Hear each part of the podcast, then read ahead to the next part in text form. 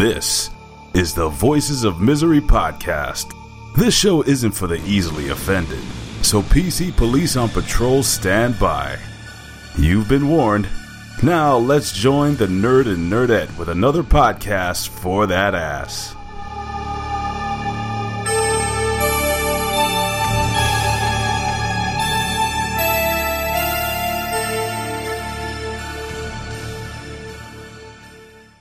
Everybody, what's going on? It's the Voices of Misery podcast. I'm of course the nerd and I am solo today. My co-host is not in on this one because I'm doing an interview. And today I'm very excited about this one. This one um I actually found out about this uh, website horrorfam.com through a, a, a, mutual friend named named Josh. Um, he wanted me to say his name on the air, so there you go, Josh, Mr. J Tech himself he actually uh, found the found the uh, website here because he's he's an aspiring writer and he wrote a blog for the website and he told me to check it out and I did and immediately I'm like hey this is a match made in heaven. I love horror movies. I'm a true movie nerd. This is for me. So I've been checking out the website waiting for the launch which it did on October 1st very fitting because horror Halloween. Perfect right? Anyway, we have the proprietor, owner, CEO of the website, creator of this whole thing, Miss Lauren Spear on, and I'm going to bring her on right now. How you doing, Miss Lauren? Hi, I'm doing really well. Awesome, awesome. Now, you've been up for about 10 days now, right? Today's the 10th? Uh, yeah, yes. okay. So, how's it been so far? Is it everything you hoped it would be as far as a launch? Has it been a big success? Oh, well, um, well, I guess that depends on what you consider a success. I mean, I've been happy. I've been very pleased. Yeah. Um, I'd I'd love to get a little more action going in the forums, but you know, it's kind of a catch twenty two type of thing where you know nobody wants to sign up for an empty forum, but it's going to remain kind of empty until people sign up. So we'll we'll just have to keep working on the the front end of things and posting blog posts and you know interacting with people on Twitter and you know, letting people get to know us through there so that they feel comfortable enough to sign up and start chatting in the forums and and but other than that, it's been uh, fairly phenomenal. There's been uh, much more traffic than I anticipated, and it's it's been it's been a lot of fun. And I'm I've Josh is actually going to be writing another post for us. Uh, it'll probably be going up tomorrow if all things go as planned, and uh, yeah, I've, I've got to get cracking on writing some stuff myself, but I just started a new job, so I'm kind of like, ah, I gotta try and balance my time. So. I, balancing the time is very tough because, you know, obviously I do this podcast. I've been doing this podcast since January while holding a full time job, and it's very hard to find that sweet balance because you start getting some sort of an audience and you have to provide content for that audience. And I can only imagine how much work running a website is. And you did bring up a good point about the about the forums because it seems like message boards in general were kind of like a lost art. I used to belong to tons of them like way back when, and it seems like with social media, people are using that more as like a meeting place, a conversation, you know, um, area. Uh, do you think that's part of the problem with the forum not really kicking off? Do you think it is because of social media? It could be, um, and I actually bring that up in the about section of the the website like why even bother with a forum in the 2000s when social media is around? And it's just like um, one of the things that i really missed about forums because you know i we're around the same age you and i we discussed that before the show. And uh, when i was a teenager you know growing up in the you know the late 90s and everything and uh, forums were all the rage. And and i just missed that very focused feel of forums whereas when you go on social media it's just kind of like you know sometimes you'll get people tweeting about horror or whatever and you'll follow them and then they'll just start talking about just random nonsense that you don't even care about. And and uh, um, i and that that's fine you know that's that's that's the way social media is and that's fine but with forums when you go into a forum that's horror focused you know that there will be the people there talking about horror and pretty much nothing else. And that yeah. is something that I missed, and you know, having that focus, and um, I wanted to bring that back. Yeah, I think you're. Yeah, I, I, think you really hit the nail on the head there. Focus. That's the key word here. And the thing that I like about the message boards, I used to be a big pro wrestling fan, and um, when you go to the message board, it would say general topic, you know, and then it would say WWE wrestling, WCW wrestling, ECW, and it was all categorized. So conversations were kept in the, in, you know, the respective forum, and then there'd be an off topic and like a sports area, and people would keep the conversations neatly placed. And you're right though about like I have a Twitter account, obviously, and you have one as well. And we're going to plug all of that stuff, you know, at the end. That's where we save the plugs. And of course, mm-hmm. I put the links in the description of the podcast, you know, so you guys are going to be able to find everything Lauren has going on. the thing about Twitter, though, is like I can post something very innocent, you know, um, hey, how are you guys doing today? Someone may say, hey, how are you, sir? And then someone goes, wait, why'd you call him sir? You don't know his proper pronoun. And then, hey, blah, blah, blah. And then before you know people are arguing and screaming at each other. It's like, all, all I did was say, hey, how you guys doing? You know? Yeah. Yeah. so the structure and having moderation and things like that, you know, I um and, and I haven't signed up for the forum just yet. I've been really busy, but I do plan on doing that as well and and helping kick that off because I do miss that format. It, it, it just it was just friendlier, you know, and it just had more direction. Something it I need. Was, it was very friendly, very focused, and it was also just less pressure too. Like, you know, if somebody posts something on a forum, you know that it's going to be there um, in a few days for you to, or you can search for it if it if it gets you know lost. You can search for it. You can find it. You can respond it to it in your own time. With social media, like everything goes so quickly that like if you don't respond immediately when it's there, you're never going to find it again. so yeah, there's right. just like a lot of anxiety and pressure uh, uh, with the modern forms of social media, whereas like a forum, which is you know it forums have been around since forever. Like you know, they they were going on like the the way early '90s and everything. So, um, you know, it's just like it's very it go it harkens back to a nostalgic, more chill time when we could just take our time with things, and um, and I thought that that was a good fit for the site in general because it, it is very sort of nostalgia focused, even though it, it is also focused on the horror genre. Sure. Now, now, why the name Horror Fam? Where did that come about? Well, um, it just you know the hashtag like hashtag horror fam just mm-hmm. like sort of a, a thing to let people know that you're you know you're part of the community you're part of the horror family and like just i just really liked that sort of family vibe um, to that and like how so many people in the horror community sort of just view each other as extended family and i wanted a place for you know the family to hang out. And um, i also like i make it a point to brand it as horrorfam.com because the term horror fam and the hashtag horror fam that's something that belongs to to all of us to everyone. Like i don't own that but i do own horrorfam.com so that's why i brand it that way I, I think that's awesome. Everyone needs a sense of community, a sense of belonging, uh, a quote unquote tribe, if you will. You know, just a, just a group of people that have a common purpose. It's it, it, it kind of reminds me of a bar. You know, I don't know if you ever saw the sitcom Cheers. You know, where everybody knows your name. That's why I kind of yeah. like. that's why I really like forums because like oh it's uh Lauren Spear dot so and so or whatever your your username on there is, and like you go in there, you make a post. Oh, hey Lauren, how you doing? And and it's like everyone knows each other because you know the screen name, you know the avatar, you know the quote under their uh or or what what the or their the signature. signature. Yeah. See, it's been a very long time since I created one of these things. but it's like you you you know them. You you associate their screen name with their personality. And I was a part of this one forum. Um, it, it was a PW forum, as it used to be and I was a member of that thing for like seven years. And there was a reputation bar, you know, people would give you rep and you would just be like a superstar. Like I would log in and I'd say, hey guys, and uh, everyone would, hey, what's going on? And it really felt like you belonged to something. So I, I really do think that the Horror Fam name is really cool and is fitting with, with what you're trying to get, the mission you're trying to accomplish. So I, I think it's awesome. Well, thank you. yeah, I just, you know,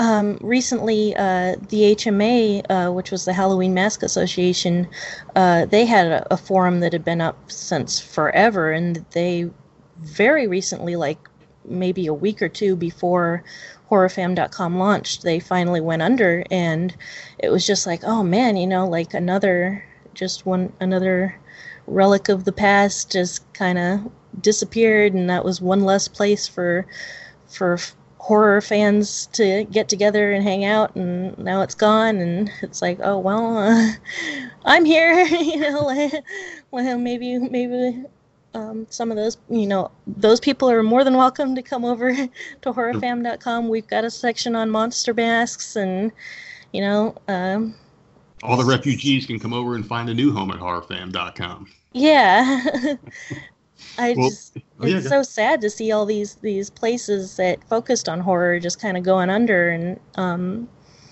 you know it makes me a little nervous but um but I think that, you know I I, I have my own motivations for keeping it around as long as I possibly can so yeah, well, why do you think that is? Why do you think that like all these horror sites are shutting down? I mean, I have my own theory, but why do you think that is?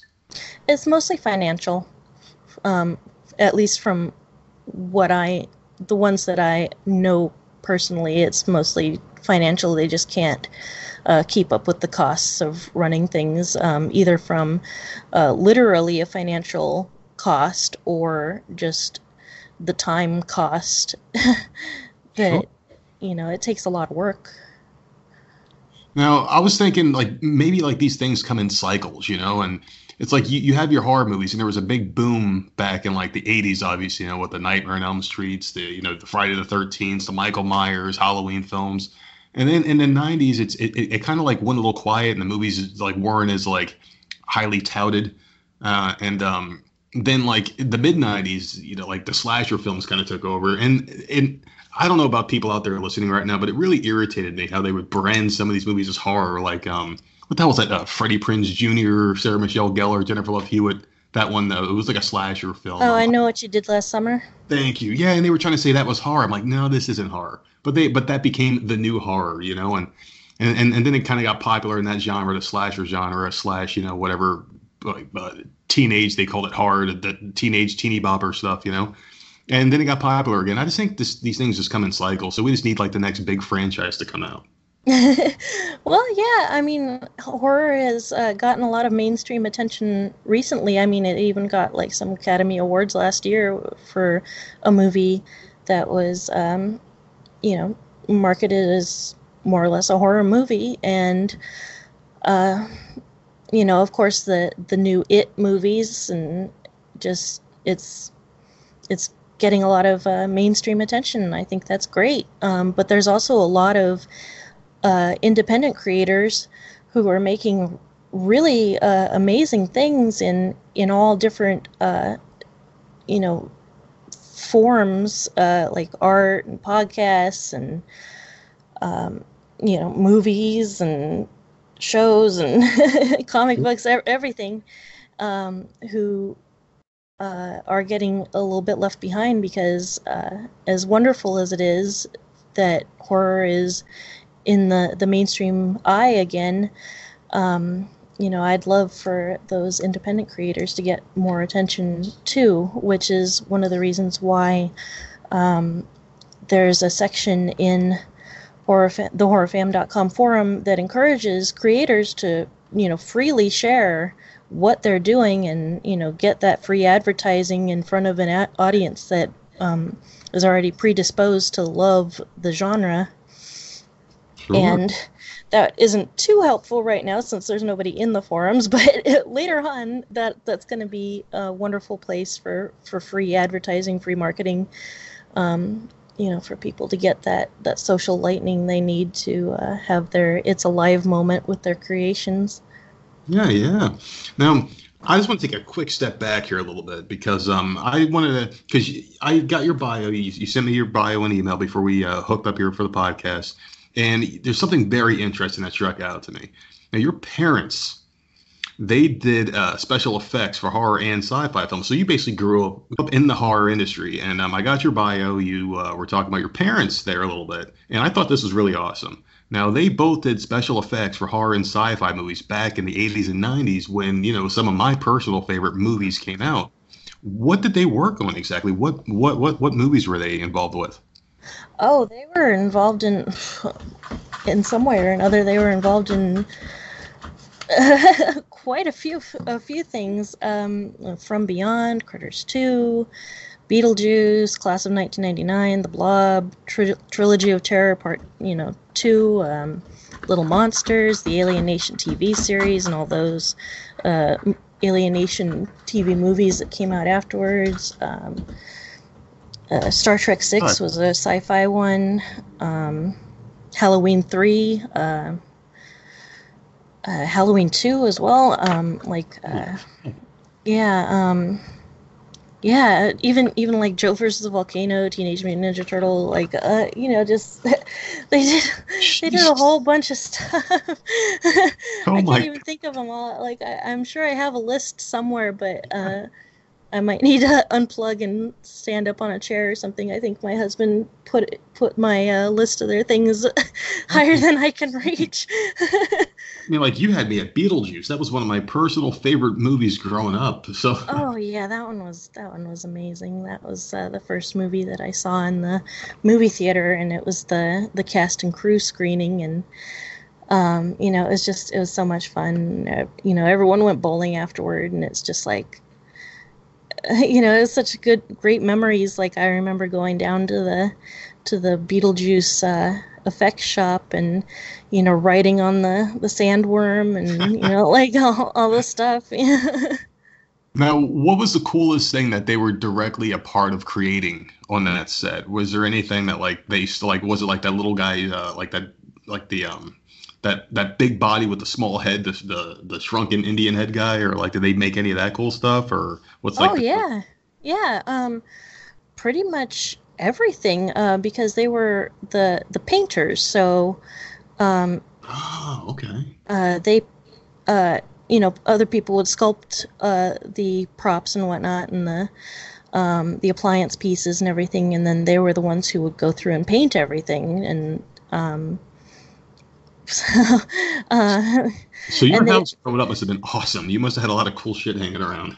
Oh yeah, we still do. Um, actually, my husband and I live with my parents because you know living in Los Angeles is kind of way too expensive for for newlyweds to to manage on their own. So we we live uh, with my with my parents, and they still uh, make things for private collectors. So like the other day my my mom just walked by with a like a timberwolf mask uh, which is like a don post mask from back in the day you know it's a kind of a white werewolf and she just walked by with that. And and you know there's always things passing by you know our room it's just like my dad's always walking by with like a head on a stick you know?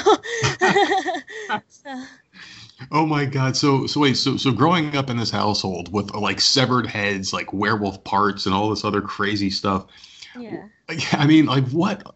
How scared were you walking around as like a four or five year old girl, and like you see like a severed hand just like crawling around on the floor, you know?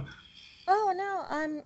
I wasn't scared at all. That's actually one of the things that uh, it's uh, it's you know real life is frightening, but uh, like horror movies and stuff have never uh, scared me. I, I I've jumped. I like I jump at jump scares because I'm naturally a jumpy, nervous person. But I'm never.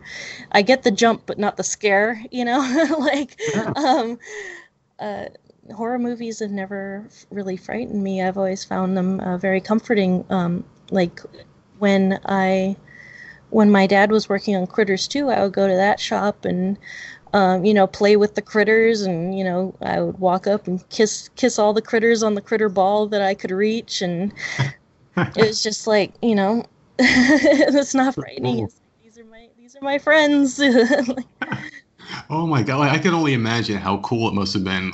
So, what about your friends coming over the house? Were they horrified by some of the stuff that they saw, or did they just take it all oh, in? Yeah. So cool. Um, some some some some of my uh, my friends were were a little bit uh, skittish about uh, the monsters and stuff at first, but I think just because uh, we were so calm around them that uh, that made them feel a lot calmer as well, and um, they just kind of you know knew that we were weird and uh, grew to accept it, and um, it's just you know you uh, when you have a child uh, in that environment, you just kind of make it very clear, like these are fake, um, nothing to be afraid of. Everything, this this is just a you know a weird looking little creature, and he's not going to hurt you, and um, you know it just makes it normal and okay. you guys must have had the coolest looking house every Halloween. Oh yeah. so we also had the coolest looking house at Christmas too. Like you know, like we we love all the holidays. Like we're we're we're we're generally just you know like a lot of people think like oh you're in the horror industry you must be very morbid and creepy and everything. Is like yeah well a little bit, but we're also you know we love Christmas and just. So, so how did your family like get into the business? How did this start? Because you did mention the legendary Don Post, and you know his his nickname is the Godfather of Halloween because he, if I'm not mistaken, was the one who created the William Shatner mask that later became the Michael Myers mask. That's correct. Mm-hmm. Awesome. So how did they get hooked up into this business? Well, actually, there's um, there's a book. Uh, my parents were a part of Don Post Studios uh, for over 40 years, and there's a book uh, by Lee Lambert um, about the history of Don Post uh, Studios that goes into uh, quite a bit of detail about um, the the studios in, in general and my parents in particular. Uh, there's even like quite a few pictures of me in the book as I found out after it was published. I was like, oh, hey, it's, it's me as a child. Um, but um, uh, my dad uh, as he says, just kind of fell into it uh, bass backwards and um, and you know and and then ended up being there uh, off and on for for uh, over 40 years until they shut down in 2012 and um, my mom uh, was uh, more of a kind of like a fine a fine arts person. Like she did a lot of painting and sculpting and um, things like that. And um, she wanted uh, she she wanted to get a job that involved uh, painting and uh, saw like a job ad and uh, answered it, and it ended up being for Don Post Studios and yeah. yeah, she's been doing 40 years. Oh my goodness. It, you know, and it, it's just a different time back then because most people can't even hold a job for four years or 40 weeks, even. You know what I mean? It's just, it's, absolutely, it's absolutely nuts. So the fact that they stayed with him for that long just kind of shows that they did a great job, obviously. And, and, and I, I see her too. And I, and I got to ask you this, okay? It says that you dipped your hands in the blob. What the heck did they make that thing out of? What, like, how exactly did they make the blob? Like, what was it? Oh, okay. Um, so basically, it was uh, silk uh, that was airbrushed, um, and it was like a a big piece of silk, and it had a bunch of little pockets on it and the silk got airbrushed, you know, a nice pink color with a bunch of veins and cool things going on with it. And then um, the blob, uh, like the slime part of it, was just an obscene amount of methylcellulose, um, which is um, it's it's used in some foods. um, it's just kind of like a food slime, but yeah, methyl cellulose, and um, it was like pink tinted. And um, then uh, whenever they'd have a have a scene with the blob, they'd put pour a whole ton of methyl cellulose onto the pink silk, and there would be um, people underneath it, kind of manipulating the silk to make it look like it was, you know, blobbing around. Yeah. And it was, it was um, uh, sort of terrible for for the people oh working working on it but it looked awesome on film. Yeah it really did. I mean I, I, thought that looked phenomenal. In the movie i mean like some movies don't age well and like that's probably one of them because like you can definitely see the cheese factor in it before its time it looked phenomenal and oh like, yeah it's got really some of the the best death scenes in, in any oh, horror movie in my opinion. Like it's, got, it really it's, it's really awesome yeah So I mean, like you grew up around a lot of stories, obviously, because like they were around a lot of sets, and I'm sure they brought you to a couple of sets too. So who was the coolest actor or actress, or like who was this really cool? To, like of all the big stars, you, you got like Michael Keaton, Geena Davis, you know, and Uh, Geena Davis is really tall, but you know I was like two years old, so everyone was really tall at that time. But um, yeah, uh, well, a, a, lot of the people uh, my my parents would have more uh, detailed stories about than I would, but um, you know, my my mom to this day speaks very fondly of Michael Keaton and how just how amazingly nice he was to, to everyone that he you know come come down and check out this the special effects during Beetlejuice and joke around with everyone and was just just such a kind man. She's she still speaks very highly of him, and um, just I don't know. It seems like almost everyone uh, who uh, works in the horror genre is just so nice. Um, yeah, like. I think it's uh, really cool. Yeah, and a lot of the character actors and stuff like uh, uh, Dan Roebuck uh, is is a super sweet guy. Uh, Chuck Williams, uh, he was in a, a Soul Soul Taker, um, and he's he's still doing things today. He's a character actor, and he's he's a real sweetheart. And um, Doug Jones, uh, uh, if if anyone if if anyone wants to like follow Doug Jones on like Twitter or Facebook or something, he interacts with people constantly, and he's just a total sweetheart. Like like ev- everyone is just you know like I I can't really think of too many people that I would be like, mm, well, you probably shouldn't bother with. you know, pretty much everyone is is really nice.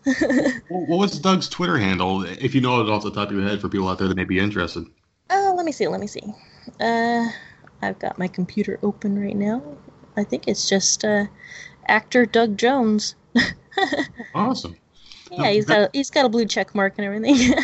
oh, he's got that blue. You know what? Like like they stopped doing that supposedly, but new accounts are coming of like famous people's kids. Like I think um some actor and actress they had like a baby I think it was Venus Williams, actually, not an actor, but like the uh, sports star, the tennis player. She had like a baby, and they created a Twitter account for the baby. Blue check mark instantly. People were nuts about that damn thing. yeah, I don't. I don't have a blue check mark on any of my accounts. oh, you, you are well on your way, my friend. But well, thank you. it, it, it really it doesn't really matter, but thank you. I, lo- I would love to know from someone, and, and I've had a couple blue check mark people on this show. I would love to, like, so what does that give you exactly? You know, I, I really want to know. But that's awesome to hear about Michael Keaton, though, because Michael Keaton is one of my favorite actors, and uh, you know, it's just cool to hear that he's a good guy behind the scenes. So I was, yeah, uh, yeah. and and also, um, so you were never scared by horror movies or anything like that, but you have had a few traumatic real life experiences. Um, oh yeah, many. What's that? Is there, are there any that you care to share with us here? Oh, I mean, um, on my on my own, like my, I guess, uh, my freelance writing site where I, because uh, in real life, when I'm not doing this, I'm a, a, freelance writer and an editor, so I uh, have a, a website uh, at littlezotz.com. Okay. Uh, was Little Zotz Writing and I, I, if I don't, I'm not sure if you're familiar with uh, the movie uh, Zotz by William Castle. No, never heard of that one. What's it about? Okay, well, um, William Castle is the guy who made, you know, House on Haunted Hill and The Tingler and Homicidal and like all those movies. And he also did a uh, sort of a comedy movie uh, based on a, a novel of the same name called Zotz and um, my dad has, has, always been like really really into this movie. And uh, you know to the point that you know his license plate says Zotz and all that stuff. And um, uh, we uh, were back when he was alive we were friends with uh, Forry Ackerman um, who is the man who in- invented the the term sci-fi and started Famous Monsters magazine and and all that stuff. And um, you know, he he was such a such a lovely man. He ended up giving me the Zotz coin from the movie Zotz. You still and have it? I do. oh, that's awesome. That's so cool. Yeah, um, I don't know if you can see it in my uh, my little Skype uh, profile pic, but I'm holding it. I, can, I can see it. That's awesome. but uh, yeah, so we were like um, the Zotz family, you know, was like our nickname in certain circles. And since I was the the youngest and the smallest, I was Little Zotz. And so when when I opened up my my writing business, I called it Little Zotz Writing. So that's the backstory on that. Anyway, that was a, a long ramble to get to what I was going to say. No, uh, believe, believe, me, we we appreciate hearing the voices of misery. These people have to listen to me ramble long enough, so it's great to hear another voice.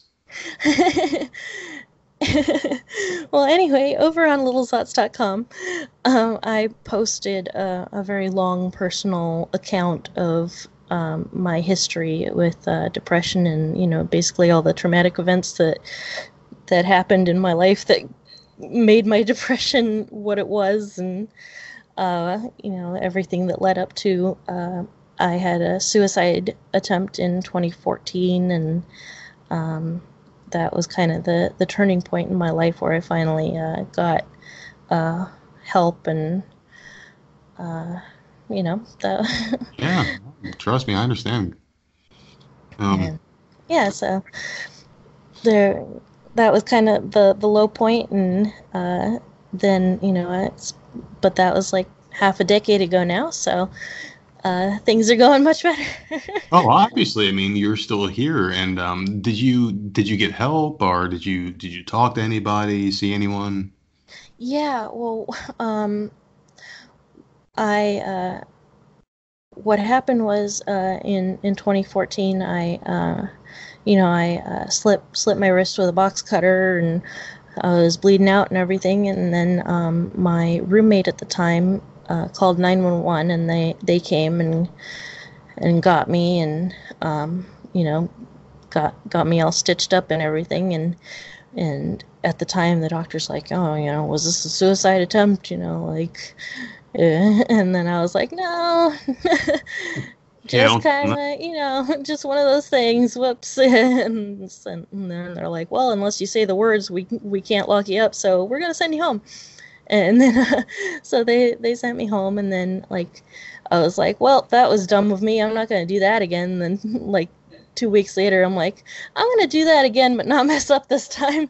and I'm like, and then this time I'll like leave a note or something. And uh, and then that time, um, uh, my my other friend uh, called the cops on me, and they they dragged me off to a mental institution, and um, I was stuck there for a while. And um, after that, I my experience in the mental institution was uh, extremely uh, terrible, and I actually link to my review of the institution within my article on my site. So if anybody wants to know about how bad this place was, they can. But, um, but that kind of, even though uh, that place wasn't especially helpful for me, um, seeing the other people who were like trapped there and dealing with their own struggles and talking to them uh, made me want to uh, better myself so I could help other people, but I realized that, you know, I can't help anyone if I can't even help myself. So I, I put in the work to to uh, work on myself, and uh, you know, went to, you know, got I was on medications and um, went to years and years of therapy, um, and uh, yeah, my last therapy visit was in June of 2018, and then since then, I've managed to get off um, all of my medications. So, uh, you know, I'm not on any medications, not going to any therapy anymore, but um, doing really well. I think that's better. And the thing is, is I also suffer, and and the reason why we're, why we're talking about this is because like you, you had mentioned before, they had mental health issues, and I was immediately I perked up. I'm like, wait, you too? because I talk about it a lot on my podcast, and I do a solo show, one that I don't do with my co-host, and it's just you know, like a half hour. I go on and I talk about my mental health issues and things like that. So I was incredibly happy that you said that you you you, you have the same issues because it's nice to talk to someone that has the same thing. well, um, I don't know if do do we have the same thing. What's your what's your diagnosis? what, what's my ailment? Okay, so about a decade ago, I, I, I was diagnosed with depression, anxiety, and bipolar disorder, bipolar one. Oh, so, okay. Yeah, that's a that's a tricky one. Oh yeah, and um, like I get these surges of like emotion in, in, in my head sometimes. So and and the smallest things can trigger it. So, for instance, like like I have a a, a job where I work in a retail environment and I'm in management, mm-hmm. and if I hear something from upper management, I immediately think I'm going to get fired, and my brain can start off. Oh yeah. so I think things are going great. I can start my day off really happy, and I could hear the smallest thing that'll trigger instant sadness or paranoia, and I'm freaking out. I'm like, oh my god, I'm going to get fired. I'm going to get fired. And then I go out there and I have a good day, and then I'm like, all right, cool, I saved myself. And then every day it's the same thing. And if I have to have a conversation with somebody, like my area manager will come down once in a while, I'll have a conversation with him in my head probably a thousand times, and it'll keep me up all night long. So oh, yeah. oh, oh, yeah. Like even when we were exchanging emails and stuff, like I go back and like, wait, what I say to him? Do I sound crazy? like oh, there's always that that anxiety there like even when you've been doing something for years and years or you're talking about something that you've talked about a million times it's just like wait what i say well like that's what i'm trying to get across here with the podcast it's like you don't have to have any anxiety, but I have it too because I've had this conversation a hundred times before we even got on the air. And it's it, it's crazy because all we're doing is having a conversation, and we've already been talking for almost forty minutes and everything's mm-hmm. going fine. But people in our situation don't ever see it that way. We always think we're going to make a mistake and we want to get it perfect and we're freaking out, you know, and like you're you're going from here to there and all over the place. And yeah, it's, like, what did I say in the last 40 minutes that's going to make somebody hate me and come after me on Twitter or, you know, whatever. it's just like, oh no. yeah, exactly. So, and, and it takes a while, but you relax and you start to get into a groove and things just happen. And, it, it, it's it's nice and refreshing to talk to someone else who kind of feels the same way because living with anxiety sucks. And and and and just going back to what I was saying because I tend to ramble a lot too and go off track here. So I'm trying to get back on what I was trying to say before. It was about a decade ago I was you know was diagnosed all this stuff. They gave me like a handful of medications. I can't even remember the name of all of them. I, I remember Zoloft was one of them and they gave me a couple other things with really long names that I can't remember and I was taking them for a while. And the and the thing about the medication was you have to take them every day for a certain amount of time before it starts to kick in. And I'll never forget the day it kicked in. I was working at a Staples, and this is going over a decade ago. And I was climbing up a ladder, and when I was climbing up the ladder, I was like feeling okay. And then all of a sudden, I felt like this cloud go over my head, and it was like I was seeing stars, and everything started to fade to black, kind of like a movie scene.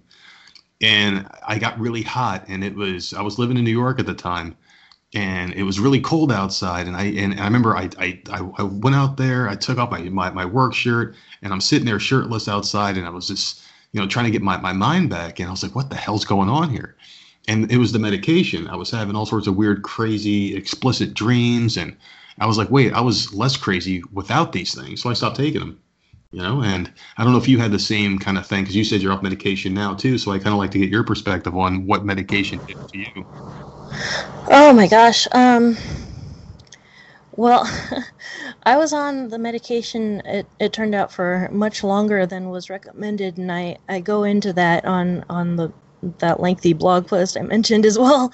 Um, and just it's so weird because like I was mostly on uh, SSRIs, which they're now finding out um, work about as well as a placebo. and it's like, well, it's like yeah. but they have just a whole host of uh, side effects and it was one of the weirdest ones that i had uh, personally i was on um, lexapro was the one that i was on um, you know first and never got off until uh, earlier this year and you know i had they they lumped on a bunch of other stuff uh, in between but um, that one was just the constant one. And one of the weirdest side effects for for that one is uh, sometimes you'll just get random fits of yawning, like you'll be you could be invested in the most uh, intri- intriguing conversation you've ever had and you'll just start yawning like you're bored out of your mind and it's just like it was really awkward because like and you you couldn't control it you couldn't stop it and it and it would last for for several minutes sometimes and it was just like like I'm oh I'm so sorry uh, you're so interesting but I can't oh like like yawning doesn't necessarily mean you're tired do you think that the medicine like like prevented your body from processing oxygen correctly? Because that's why people yawn. They got to take in more oxygen. At least that's what I thought. Um, I'm not sure. Like it's it's a fairly common side effect. I found out later, but uh, it was it was definitely the weirdest one. But uh, man, you know those the those medications like the side effects were just like oh man like i was starting to rack up some serious medical bills um, oh, from trying to treat all the side effects from my medication that was supposedly making me you know sane so i was just like oh man and then um, you know i had i had weaned off of all of the other ones but i i, I stayed with the lexapro because i'm like well you know these these side effects are a small price to pay for for keeping myself sane. But then um, in in May, I lost my insurance, and then I was like, well. That's a sign. so that's when I, I ended up I quit cold turkey. Oh, that's hard to do. To quit the medication. Oh, oh yeah, it, it was rough, and it for and um, yeah, quitting the medication was uh, was really that, that was hard. Um, I should go back in and, and update it because I I got through the the main symptoms were over. Uh, main withdrawal symptoms were over in like about four days, and then it was just like little little things that didn't really matter too much, like like very vivid uh, dreams and whatnot went on for a couple months. But about a little almost two months after I, I quit cold turkey, I ended up uh, with like a very weird uh, thing where I couldn't eat meat because it just tasted rotten and weird. And I love meat. Like I'm not a vegetarian at all. like I, I'm I, I'm totally into you know like a, a good rare steak and everything. And um, I later found out it was because um, it was it was happening with foods that um, were high in serotonin. Oh, okay, okay. See now, and, yeah, and basically, you know, I was having like massive, taking massive, massive doses of like you know serotonin, um, you know, uh, medication, and um, and then when um, sorry do you hear that thumping? That's my cat knocking on the door. Oh my goodness your cat did that? Oh we used to have a cat. Just real just real quick sidebar here um, her name was periwinkle and she used to open doors. Like she used to put her hand in, in open doors and shit. I thought it was the weirdest thing and she knew her name. If we called her name she would turn her head. All of our cats knew their names like individually. It was the weirdest thing. But god Oh yeah, our cat our cats know their names too, and uh, we we have one cat. Um, we have three cats, and um, Flex, stop. and Flex just she's got a thing against closed doors uh, I closed the door for the for the podcast to keep out you know the outside noise, and she's she's really angry about it because she insists that all the doors in the house be open at all times. it just sounds just like Periwinkle, just like her. anyway, the thing with the meat and the serotonin, uh, basically, since I was taking like these massive doses of serotonin with my uh, antidepressants, uh, when I got off them uh, my body then you know craved serotonin and that's in like you know uh, most meats and um, there's there's other foods that are high in serotonin but my brain's blanking out but um, and so I'd be like really intensely like craving red meat and then I'd go to eat it and it would taste just the worst and I I was so angry and I couldn't understand what was happening but basically in order to counteract that, um, you have to have like a balance of uh, dopamine to um, digest the serotonin properly when mm-hmm. things are like unbalanced. So, um, so my husband and I ended up joining a gym, which we were gonna do anyway because we're fat, but um, but we ended up joining a gym so that I could go and like exercise really hard before before meals so that the meals would taste right. yeah, sure. Now, now, if you're a big meat eater, may I suggest something to you? The keto diet. Oh, yeah. Well, um, it's funny because I actually work for. Um, I'm the associate editor of um, a women's uh, health and fitness uh, publication, and uh, one of the one of the diet trends that we've been covering is the the keto diet, and um, I don't think it's for me because I'm I'm also too much into bread. Sure, I used to be as well, and and and, and let me just give you like a really quick background here. In January of this year, uh, January first, it was my New Year's resolution to try keto and actually stick to it for once. So I weighed uh, 280 pounds around there, like 284. Now t- today, I just got weighed. I'm 178, and this is just doing keto. So I dropped over 100 pounds, and I don't exercise or do anything. All I do is eat meat, and I eat everything that I enjoy except for the carbs, the sugar, and everything, like no soda and stuff like that. Yeah. So I mean, it's very easy. I'm a very lazy guy. I have a very sedentary lifestyle. I, I sit down a lot, play video games, you know, and it's very it's very easy. So you'd be surprised. Okay. Well, um, I'm I'm actually doing pretty well. Uh, last last year around this time, I was 320 pounds, and now I'm 260. Oh, there you so, go. That's a, hell of a, that's a hell of a loss right there. Yeah, my mom has been doing this thing where she's she's got a barbell out in our living room, and um, every time like I lose some weight, she adds like another weight to weight to the barbell, and then she has me pick it up. It's like that's that's how much you know that's how much fat you lost. That's that's what you used to carry around on your body, and so I, like I lift it up, and it's like oh yeah, this is this is how heavy I used to be. It's very creative, actually. I like that idea. That's pretty cool. Yeah. Eventually, it's going to be too hard for me to lift, but. oh, there you go. There's a goal. Yeah. Like, get this thing to the point where I can't pick it up anymore. Yeah.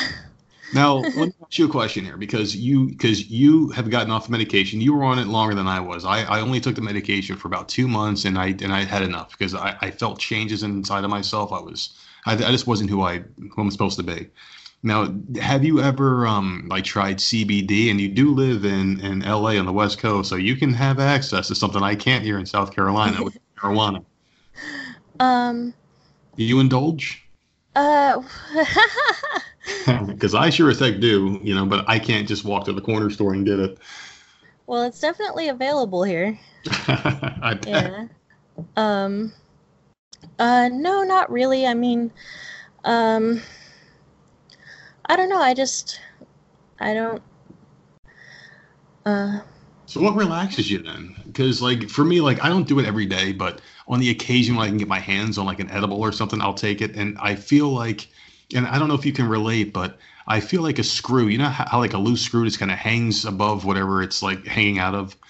It feels like that screw's been tightened, and I feel like everything's fine tuned in my head, where all my thoughts are straight. That's what yeah me. I don't know if like so how do you deal? How do you cope with your mental illness? Um well uh, gosh, that's a that's a hard one. Um, honestly, some days I don't. um, how do you keep it under like, so? like, how do you, like how do you keep it under control? Does like is your husband like a big help? Do you pet your cat? Oh yeah, um, my husband's just he's a huge help um he's he's just the the best like um but uh, let's see. Um, i'm trying to think of like what i do that could be like replicated for for other people like who are having trouble. I get well well well first of all i guess i should go back to like what my my actual like diagnosis was. Since you since you were kind enough to share yours i should be uh yeah, i'm very open but uh, I have uh, OCD and general anxiety, major depression, and um, I also had uh, a, a decade long uh, case of PTSD. Oh, what triggered your PTSD, if you don't mind sharing? Uh, m- mostly, uh, it was triggered by I was raped on January 1st of 2008. And um, so that that kind of messed me up. well, I mean, yeah, that's that's understandable. Yeah, um, uh, but uh, well, I'd always had kind of like under underlying like twinges of you know PTSD like symptoms because uh, for for me, um, I was born without my right hip, and um, it, it wasn't really discovered until I got to the age where I was supposed to be uh, walking, and I wasn't walking because I didn't have a right hip. and uh, so when they when they found that out, I ended up, um, you know, uh, uh getting a hip hip replacement surgery through uh, bone grafting, and that left me in a, like a full body cast for about uh, 18 months. Oh my god! And so I didn't start. I didn't even start walking and everything until like much later on in my life. Um, you know, I was still very young, but it was later than most normal people would, you know. So my development was a little late in some areas, and then, uh, um, but just uh, you know, going through that intense like uh, surgery and the pains from surgery and uh, things like that, that kind of like really uh, messes with your your psyche. Um, so it does so uh, you know just just a series of traumas throughout my life that that led to led to you know being being a little uh, weird as an adult. And then uh, um, but uh, when I first went um, to the uh, PTSD specialist um, they they have you take like tests every every uh, you know couple weeks or whatever to like judge like what percentage P- P- PTSD you have and when I first went in I was at like 94% um, on the the medical scale and then uh, and then by the time I got through with uh, the treatments I I was at like th- a 3 so that's that's all taken care of. That's all good now. now, what is the scale though? Because you said you're a three, but what is the scale like? Is a three good or is that in the middle? Um, well, it's like from like from like one to a hundred or whatever. So and like hundred's the worst. No, or... no, that would be like the highest, yeah. Oh, oh, oh, okay, okay. So like when I went in, I was like at a like a ninety four or something, which is like right up there with like war veterans and everything. and so like I, I was not doing well. And then by the time i was done with the treatments i like um they were like you know medically speaking you don't you don't have ptsd anymore. You're good. So. Well god bless you for getting out of that um and why the hell did i just say god bless you? I don't even believe in god That's okay. I, I, do. I accept it. a lot of my longtime listeners are like, "Wait a second. Did he? Let me rewind that. Did he just say that? You know." but yeah, like it's it, it's really good to hear that uh, you know you made peace with everything because so did I. Um, and and I don't have any like interesting stories of how mine got triggered. It just did. I mean, for like yeah. I I can kind of pinpoint the age when it happened. I was about it was between the age of 24 and 25. Something happened that changed me. I used to be very social. I used to be very fun to be around. I used to be easy to be friends with, and now I'm the exact opposite. I can't make friends. I can't talk to people outside of like the podcast, which is odd. I'm an introvert, but I can do this. It's weird. Yeah, um, I. Uh, it's it's so funny very talkative and, and whatnot, but in person I'm uh, much more reserved. what do you think it is? Do you think it's the and like the being anonymous, um, the fact that like like we're looking at each other right now as far as like we're not doing live video, we're just doing the audio, and we're having a good conversation. Do you think like it's just being anonymous, just being on the internet, and the fact that like you you you you're not surrounded by people that makes it easier to talk online? I well, I'm not really entirely sure what's going on with this podcast. I think it's just the the format is very comfortable and everything, and um, you're you you've uh, were talking to me beforehand, and um, I felt comfortable talking to you, and because a, a lot of the time I don't really talk much uh, out loud in, in general. like for me, it's easier to converse with people online because it's mostly with uh, writing. Yeah. And um, you know, one of the reasons that I I uh, became a writer and uh, love writing so much is because um, I'm much better at communicating uh, via writing than I am uh, with speaking. Well, like like there's a thing too out there where people they have a, uh form of expression that they feel most comfortable with. Some people just don't talk, even though they have the they have the ability to, and some people that can talk have the ability to you know talk to each other in other ways. My daughter, she's autistic. She's nine years old, and she was nonverbal for a long time. And her form of communication, we used to have a booklet with pictures of different things in the household. So if she was hungry, she would put her hand to her mouth, and we grab the booklet and we flip to the food page, and we would have like pictures of things with like like a Velcro attachment. And if there was Yeah. like apple, she would grab the apple and pull it and hold it up to us, so we get it for her. So she knew what she wanted to say. She just didn't know how to say it. And I think the two of us may have some form of that, where we can only express ourselves in certain situations where we feel comfortable. And thankfully, It's- my daughter It's can talk. possible, yeah. Yeah, like now, like now, my daughter talks. So I mean, everything. that's great. yeah, oh my goodness, I I never thought it would happen, and I think that might have been. And she's nine, so I mean, maybe that's where a lot of my uh, anxiety came from was just dealing with having that and just kind of blaming yourself for that whole thing. So I I don't know. It's just it, it- it's just tough, you know, and it, it's hard to to kind of figure out like when or why something happened or what triggered, you know, the the the quote unquote downfall of our mental health, but it's it, it definitely is therapeutic to talk about it. So it, it's very nice to have someone to talk to right now. And um, and I do my solo show. Where I talk by myself, and it's nice just to hear the words come out of my mouth for people to hear. You know, and it, it, it's just good. Yeah, I'm. I. I mean, I try to be as open about it as I possibly can. Um, especially like, um, you know, I'm not like a phenomenal success or anything, but the more successful I get, I I feel the more important it is to be open and honest about, you know, these these struggles because, um, I never want people to look at me and be like, oh well, um she doesn't she doesn't know what it's like. She she could never understand. And like i i could i could never do what she does because you know she's so perfect or whatever. And it's like no no no.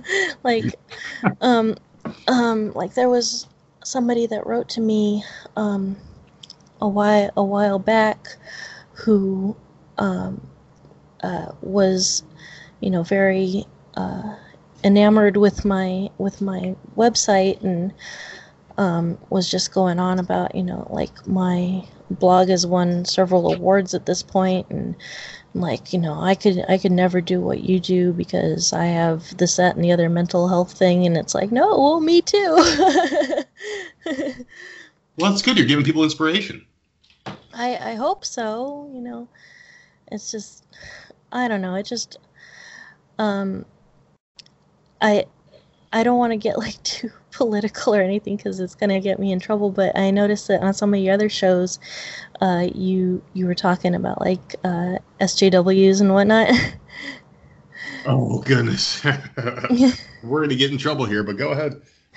Oh, but yeah, it's just like the the whole privilege thing really gets to me because it's like people people in uh, certain uh, groups will look at how you know how little melanin I have in my skin and make assumptions about what a privileged life I lead, and it's Oh, like, well, no, it's like I I went through like poverty and I you know like just my whole thing with that too is like it, it's all subjective. And like no one has ever been asked you know or, or let me rephrase it. No one's ever chosen how they were brought up. I mean like you're just given a life you're given and you have a choice in life. You can either be successful or not successful.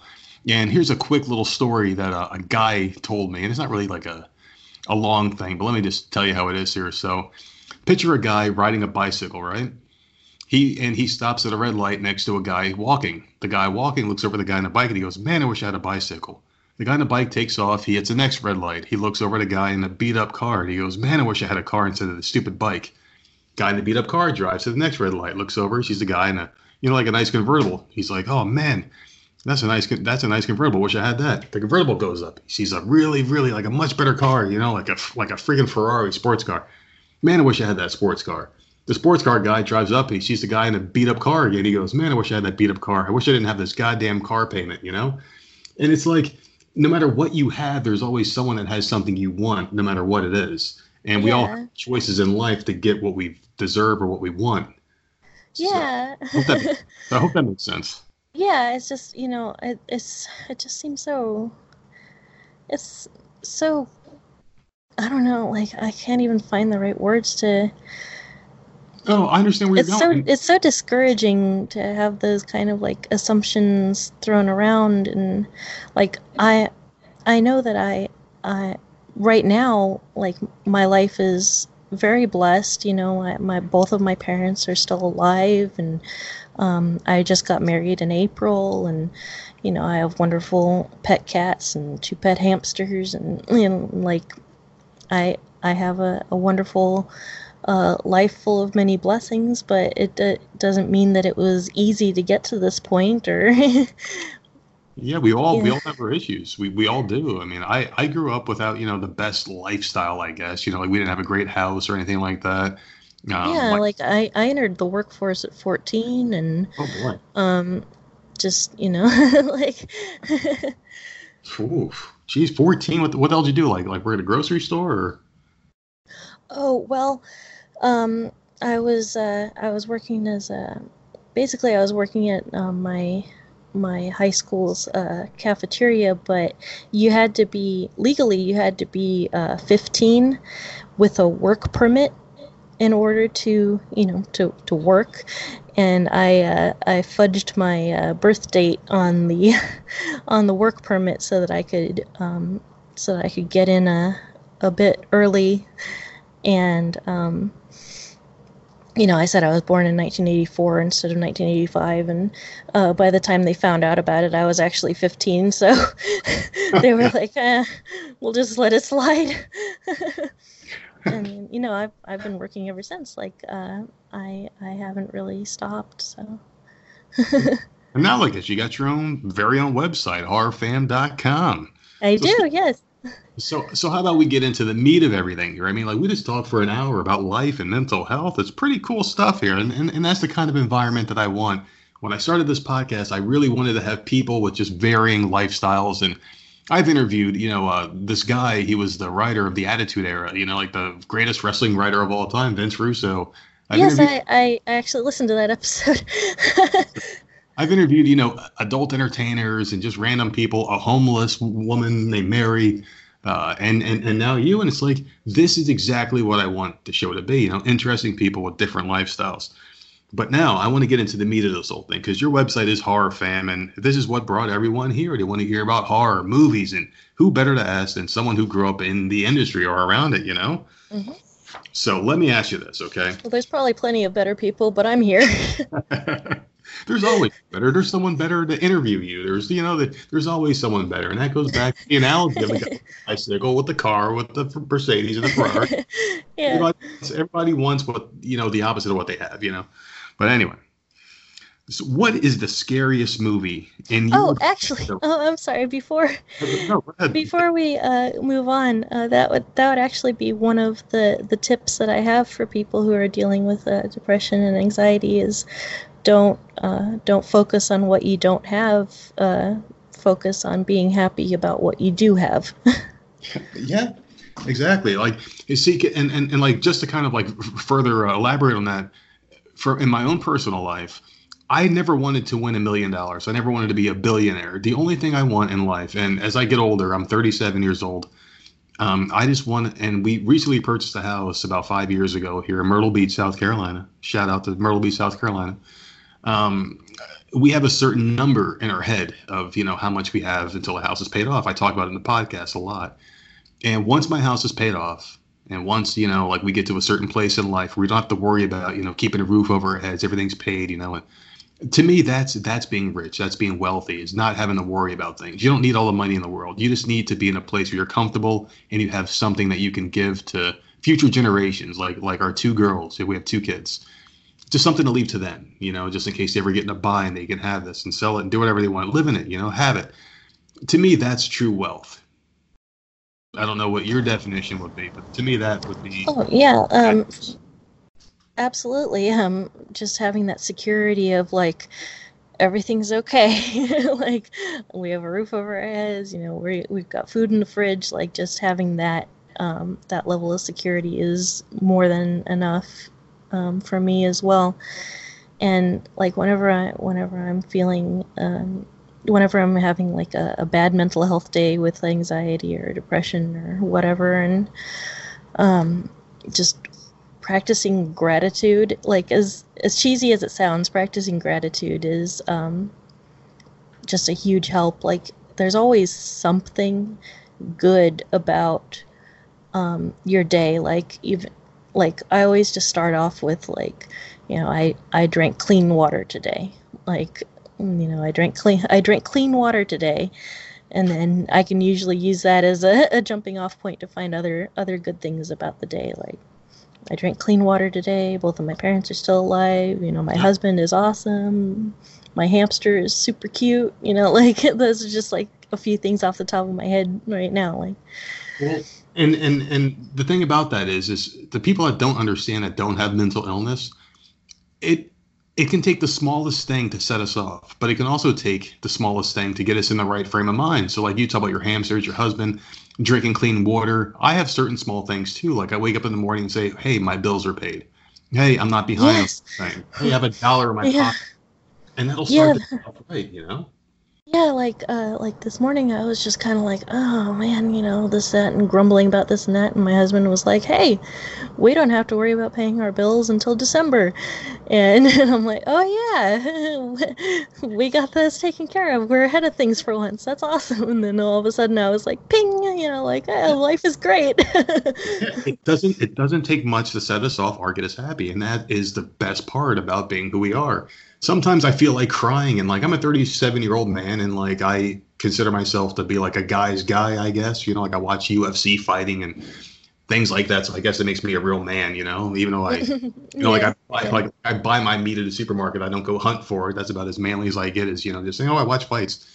But sometimes like you'll, you'll feel like extreme sadness or happiness or anger and it's just triggered off by the dumbest shit and you can't explain it. Like I'll be sitting there in my car and I'll be thinking about something like a tear will come down my eye and like where the fuck did that come from? Why do I feel this way? Yeah. Yeah, um it's it's definitely is you know it it can be really really hard but um I think it also helps to empathize with with others and with the world in general just um yeah. like, like those small victories where you can get them just yeah. having clean water, having your bills paid. Take them where you can get them and just feel the overwhelming joy that comes. Yeah.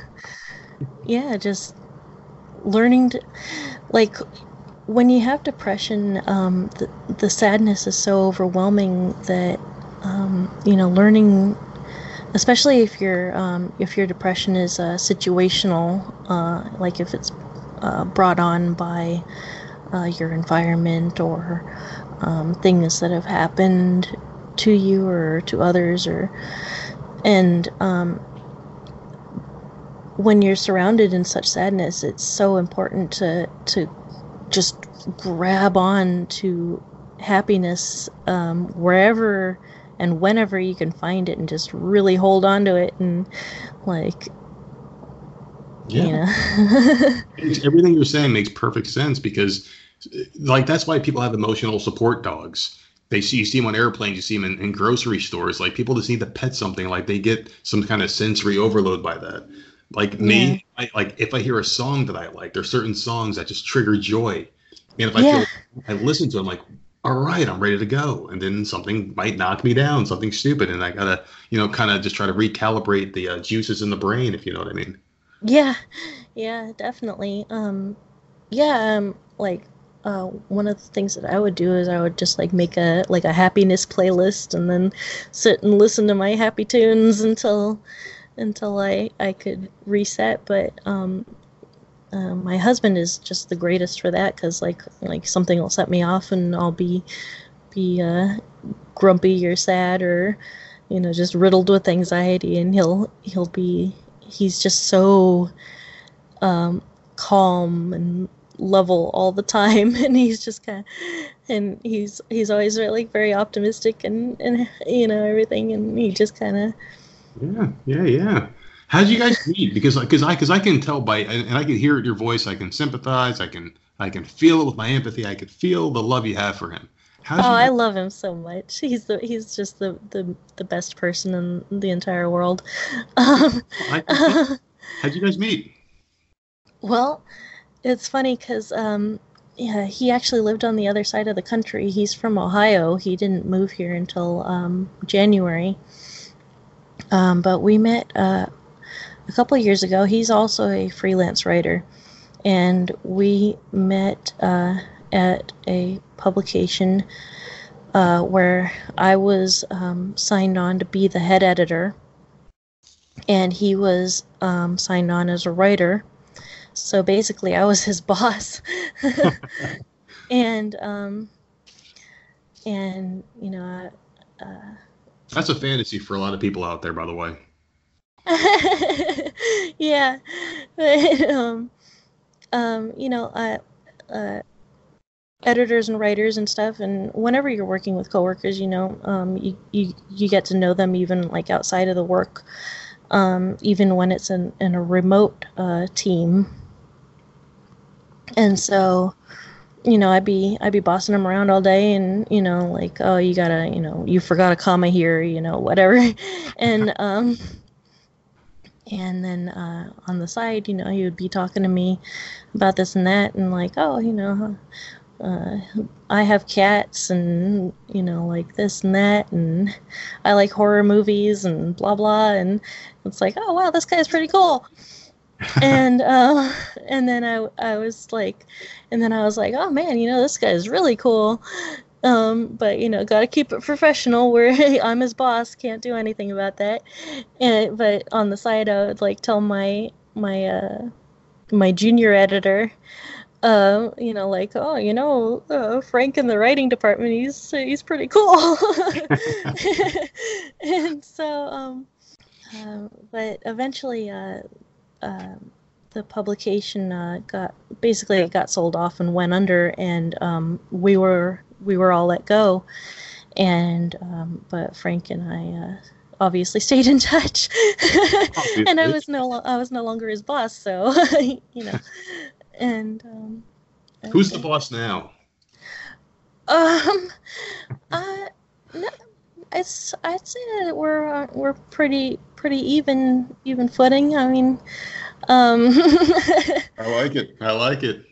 It's a, it's a very 2019 answer, and I and I like it because my wife and I are the same. We there's no boss. It's, it's a partnership. Yeah, it's a partnership. You know, like, um, we're we're just you know the best bestest best friends ever, and um, you know, everything is uh, teamwork, and it's pretty pretty even. Stevens, though, I, I do put I I did designate him to be the one in charge of the finances because I am terrible with money. So.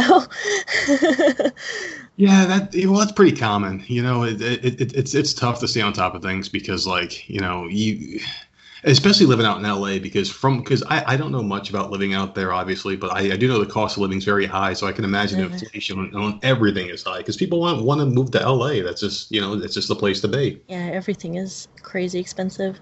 But yeah like um uh and with with my parents um my mom is the one who who's in charge of the finances um, and make sure all the bills are paid and like everything. So I'm like, well, you know what? That's a, that system has worked really well for my parents. So um, you're it. You're in charge. you deal. You deal with the money stuff. I'm, I'm, you know. So, but other than that, everything is everything is uh, pretty much just a, a, joint thing. All right. So let's. But, yeah. he he moved out here in January, and then um, and then proposed to me on my birthday, which is January seventh, and then uh, in April we got married, and um, my maid of honor was uh, my junior editor from that job. So um, I we stayed in touch with her too. So um, That's that was- awesome. yeah, that was that was really cool. Yeah, it's amazing. Are you ready to jump into some horror movie stuff here? We keep we keep going off the cuff here. It's like we've known each Oh, other for our yeah. lives. It's awesome. well, you know, I just, I, I just, you know, it's the mental health awareness month and whatnot. So I figured, you know, this is Oh, a yeah. good, a good episode for us to Yeah. really dive into that stuff.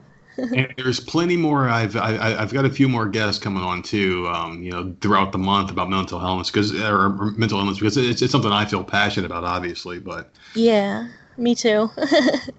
well, well, let me ask you a question here because I was I was trying to get her before, but then we just kind of went off the mark a little bit, which is fine because that's what happens on this show. We do it all the time. We go off the mark and we just kind of just ramble about stuff. yes, I know. I, I've, I've listened to some of your episodes to prepare. it's very hard. It, it's very hard to prepare for a show like this one. It's, it's just very nutty. Um, so what? So what's the scariest movie that you've ever seen, in your opinion? Like in, in your own subjective opinion, what's the scariest movie in your opinion? oh my god. Um That's I don't I don't know. Do you want me to give you some time to think, and I'll and, and, I'll give you mine? Yeah, I mean, feel free.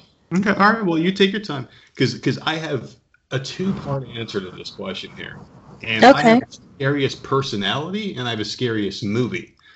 Uh, my scariest personality is the old man, the Reverend Kane from Poltergeist 2. He scared the living shit out of me, and when I was a kid, old white men scared me that looked like him because he had this one scene where Craig T. Nelson and uh, JoBeth Williams were in their house and they were arguing. And this is when the dad of the family was starting to get a little like crazy and he was starting to get possessed a little bit. I think this is after he drank the beer with the worm inside.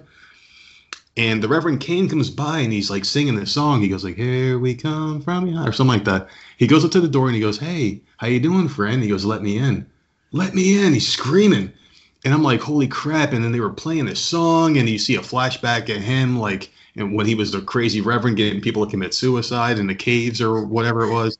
Oh and it gosh. scared the shit out of me. And even now, talking about it gives me goosebumps to this oh. day. Like elicits this, this this feeling inside of me from when I was a child. To this day, I cannot watch the movie without getting scared. Oh wow, yeah. uh, But that's my serious personality. how old were you at the time? Oh well, my brothers and sisters. I'm 37. Uh, the youngest sibling to me is 48, so there's an 11 year age gap. So they used to put these movies on to torture me as a kid. And my youngest sister was 11 years older. So when she would watch like Nightmare on Elm Street and those movies, I would be the kid, and she would have to have someone in the room with her so she didn't get scared. So she'd make me as a little kid watch with her. So I'd get horrified just to make her feel safe. So she'd have someone else in the room. Even though I was a kid, I couldn't defend her if Freddy Krueger knocked down the door, but I was afraid just to see it, you know? And uh, the other thing would be like, as far as movies go, because like that, he's my scariest personality. But as far as movies go, the scariest movie I've ever seen would probably have to be The Exorcist or Insidious, and I and it's like a tie between the two, because there's a real life parallel as far as like supernatural and things that we don't know is real or not. And I actually do have someone coming on the show who is who claims to have been possessed by a demon, and he can apparently describe the demon in full detail and like what he saw, and he's going to give and share his experiences coming up in a couple of days here. So I'm looking forward to that one because that to me is going to be really interesting. But when you put in a sense of realism and people, you know, whether they believe or not, religion is a thing, you know, like people believe in God, some people don't, some people believe in demons and the afterlife. No one truly knows the answer. But then you put a movie out there where you know that you know it's it, it's quote unquote real and demons are coming and possessing kids and they're doing all this crazy shit. And then the further and insidious where there's this afterlife where you relive you know these horrible scenarios and you can get brought into it and stuff like that through your dreams. It it, it just brings a sense of like real life. That's why I like Freddy Krueger. Another guy, you fall asleep. Everyone falls asleep, you know, and people have had dreams about him. I did when I was a kid. So things like that really scare the shit out of me. Oh yeah. Um, it's just Well, I don't know. It's just um, it's hard for me because I like I never really like I'm oh, I I love horror movies. I'm very entertained by horror movies. Like, um, I'm often comforted by horror movies. It's just it's like it's hard to find one that actually scared me past. Well, God, um. Just go ahead and say it. I'm a sissy, and, and you're a lot tougher than I am. Just go ahead and say it. No, no, you're. you're yeah, it's just it's, it's hard for me because um, for me, you know, growing up in the the environment, you know, the household that I did, um, it was always very, uh, you know, clear to me that what I was seeing wasn't real. Um, there was always that distinction between um, what was what was real and what wasn't. But uh, I will say that uh, as a as a child, uh, we went and saw uh, uh, Killer Clowns from Outer Space. um, awesome.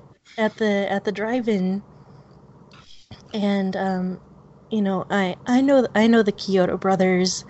Um, you know, the guys who made that movie, and uh, they've they own a special effects shop that um, uh, that has done the effects for a, a, ton of a ton of stuff. And that was, you know, Killer Clowns was kind of their baby, and you know, my dad painted, you know, a set of clown gloves for the movie just when they were doing like post production stuff. Um, did had to do like a reshoot on something, and my dad was there working on uh, Critters Critters Two and they came in and were like, "Oh, we got to reshoot something for Killer Clowns. Can you can you whip up a pair of clown gloves for this real quick?" um, and um, but anyway, yeah, we saw that movie, and that movie uh, did scare me. But you know, I was like th- three three years old. so, um, but yeah, we saw that movie at the drive-in. Uh, that that scared me, and I stayed under like there was a blanket in the back seat, and I stayed under the blanket for most of the time. And then we went to McDonald's, and you know, Ronald McDonald was there. was there, and I started screaming that he was a murderer.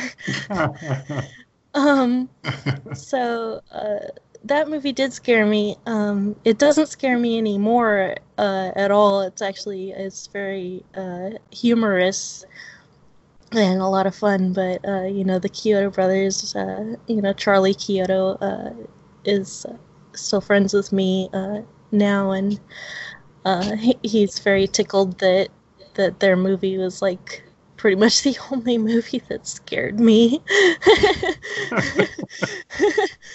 but yeah, uh, no, it's it's really hard. Um, it drives my friends crazy because uh, they they're always like, trying to trying to find you know the one that's the the one horror movie that's actually going to give me a legitimate chill you know like know i'm just kind of sitting there like like uh, enjoying them on on other levels and and they're all like were you scared were you scared wasn't that one scene so terrifying i was like well no not really now, now do any of like the the quote unquote real life movies scare you, like things like Jaws or anything like that? Or how about like Child's Play? Because every kid had toys and dolls growing up. And, oh, like, dude, I collect dolls. I do. I, I have a massive doll collection. Um, I had to sell off a lot of my dolls during hard times, but I still have like a massive doll collection and toys everywhere. And like, I collect toys. um, so no, you know that you know, Child's Play is no. I love Child's Play though. That's a great movie. Um, what about but, Jaws? Did Jaws ever scare you? Um. Well, no, not really. Um, because um, well, large bodies of water scare me because I don't know how to swim.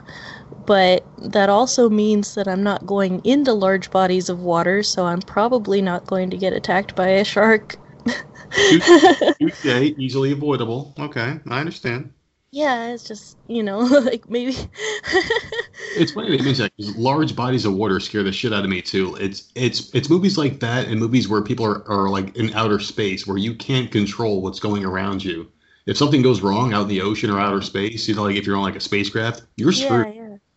Oh man, like um like uh not so much in movies, but like when I play video games, like any any of the like underwater levels in video games like in Tomb Raider or even like you know Sonic the Hedgehog when you have to go in like some of the, levels where you have to go into the water that stuff like makes my palms sweat. But um yeah I'd say like I've had um I guess some uh, even then, I'm not so much uh, some scares from like video games more than uh, movies. Like movies are always like there's this, sort of that distance between myself and what's happening that it doesn't really, you know, get into the, my my scare center. But with with video games where I'm actually like interacting with the thing and I'm in control of what's happening. That um, makes sense. Yeah, that that sometimes gets uh, intense, but yeah. Well, I feel the same way because there's a game called DC Universe Online that I play, and um, there's a and like in that game you can fly the power of flight, you can make a superhero, that kind of thing. And there's a couple of parts where you can jump off a really high building, and if I do that, I could feel my heart like rising up in my chest when my Yeah. character's falling down. Yeah. And I wonder why, because I'm not going to get hurt, but it's like you can kind of like, and I don't know if that has to do with mental illness or, or if it doesn't. I'm, I'm not an expert, obviously, but it's like I can like put myself into the character, whereas I'm the one falling. It's the weirdest thing, and I can't describe it. But the water too. If you're underwater in a video game, I know exactly where you're coming from because it's like you feel like you're drowning, or I find myself holding my breath when the character's underwater. Yeah, yeah. Um, well, I guess it's because like when you're playing a video game, um, uh, well, you're in control of whatever you know avatar you're using, whether it's like a little blue hedgehog or, you know, Leon in the Resident Evil games or whatever. Like that is you. You are controlling that person. You're th- that is you in that moment. and um you know and if you if you do things like you know jumping off of of high places it's like oh that's gonna that's gonna hurt my life bar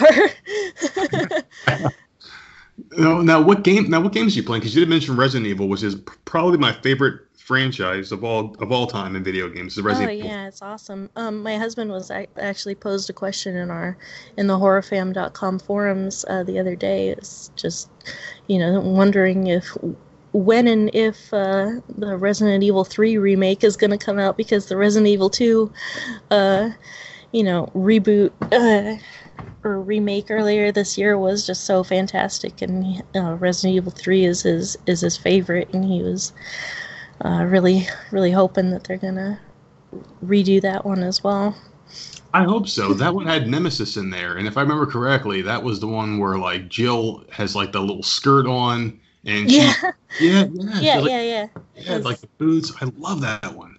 yeah My, my my personal favorite though of all the Resident Evils is probably the first one because I like the scenario. It would be a great horror movie. You're in an isolated mansion. You get separated from your teen. Zombies come out of the you know the woodworks and you're fighting them. But seven was really good.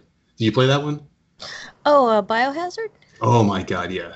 yeah um and then they're they're coming out with um a, uh it's sort of like uh it's almost not quite like ah, God, I can't think I can't think of what it's like. It's not it's not exactly like uh, Dead by Daylight, but it's sort of a like a team situation um, where it's it's a Resident Evil that you play with a you know a group of people, like a multi- multiplayer Resident Evil. They tried that before. It was Operation Raccoon City, I think, right? Where like yeah, game. they're uh, It was like a multiplayer game, kind of like an MMO almost. yeah, new one coming it coming out. Um, That's gonna be awesome. yeah, Do you guys Uh, have PS3 or, P- or, or, or PS4 or Xbox? we have an Xbox. Oh no! Are, are you guys like strictly Xbox people? Are you gonna get the new Xbox when it comes out, like next year or whenever? Um, well, if we could afford it, probably. no, Well- we we have um, you know, PC. Uh, we use our PCs, and we've got the Xbox One X, and um, we also have um, we we my husband and I each have a Nintendo 3DS, and Well, the reason why I ask is because if that game comes out, Project Resistance. That was the name of the the the Resident Evil game that I was trying to think of. I'm gonna write that down. I have, I have to look that up. I, I've, I haven't seen anything about it yet. Yeah, it's um, it's sort of a, it's, it's sort of like um, Dead by Daylight in that it's like a one versus four, asymmetrical online survival horror type of thing. Sounds awesome. Um, yeah, it it should be good. Like, um, I'm not really too into multiplayer uh, games so much. My husband's really into Dead by Daylight. He's really good at that game too. Um, but um, we're thinking that maybe um, they're releasing, you know, this sort of, uh, you know, Project Resistance is just sort of a, a thing to keep people keep keep people busy while they're while they're working on you know the next uh, the next remake of like you know Resident Evil 3 remake or or coming out with like Resident Evil 8 or you know like so, so just something to, something to give people a little taste of the Resident Evil world while they're working on the next like real game you know? Yeah. Well I think I might have to get an Xbox because my wife and I we we both have a PS4 and we play together mostly. And we, we each have one in separate rooms. We just do the online thing together mostly. But Yeah. if, if if he's as good as you say in Dead by Daylight, because I tried that game and I suck. I I, I can't last long. I get killed very quickly, and I'm like hanging up Oh, in a no, tree. he's like- he's like uh, triple prestige like four different killers or something he's Oh my god! Yeah I he's carry me in that game, so I'm gonna find him on Xbox if if I ever. I'm All gonna say, right. Gary, please help me because I suck. yeah, was- he'd probably be down for that. All right, so let me ask you about uh, reality horror, um, like Paranormal Activity and the Blair Woods Project. How did you feel about those types of movies? Because Blair Witch did scare the crap out of people to a point where they thought it was real at one point. I know. uh, How do you feel about like the reality genre of, of horror? like found footage movies, you mean? Yes, exactly. Most of them are snooze. you're really you're really tough. You, you you can take this stuff. See, like I was on the edge of my seat. Like, oh my god, I was jumping around, and every time the jump scares happened in Paranormal Activity, I was jumping with it. Like I I, I guess I'm a sucker. Um, well, um, you know what? Um, Red Letter Media actually did a wonderful review of the the Paranormal Activity movies, um, and just how they're basically like going through, uh, like a carnival ride where. You know, you're just kind of going. I'm sorry, I'm laughing just thinking about it, but um, where um, you're kind of going through you're on a little ride and you're going through like uh, a haunted house and then like something will you know like slam in the background and it's like oh what was that and it's Yeah. just like every, like every once in a while there'll be like you know like spooky noise or you know a loud sound effect and you're just kind of like oh oh my Like, just- yeah it's, Well, that's kind of like what I wanted to ask you as well, and, and I'm glad you said what you said because it kind of segues in, into jump scares versus real horror. Now, since you know so much about horror movies, you've seen so many, you grew up in the business. Do you like automatically disqualify movies as being horror movies if they have to resort to jump scares, or do you prefer the traditional movie that presents real horror, like an Exorcist or like an original Bela Lugosi Dracula film? Oh well, honestly, uh, you know, the Universal monster movies, you know, like you mentioned, Dracula, it's just like they're so like important from like a historical perspective. But honestly, as um, as someone who's you know, I was born in in the in the mid 1980s and everything, and um, those movies are wonderful historically, you know, f- of because of what they inspired um, later on, you know. But the actual movies themselves are, uh, they've got some pacing issues. true, very true. like I, I love them, I adore them, um, but that doesn't like just I don't want to let I like I don't want to like trash talk them or anything. Like I I do I do love them. Um, um, like, but it's it's hard. It's just you know one of the things is is that um, I don't really want to disclude any um, movie uh, or show or whatever that uh, claims to be uh, horror because you know if if that was their intent then um then you know it it is and and a lot of things like um like for instance uh return to oz. That has a lot of like really scary things in it uh, especially for children.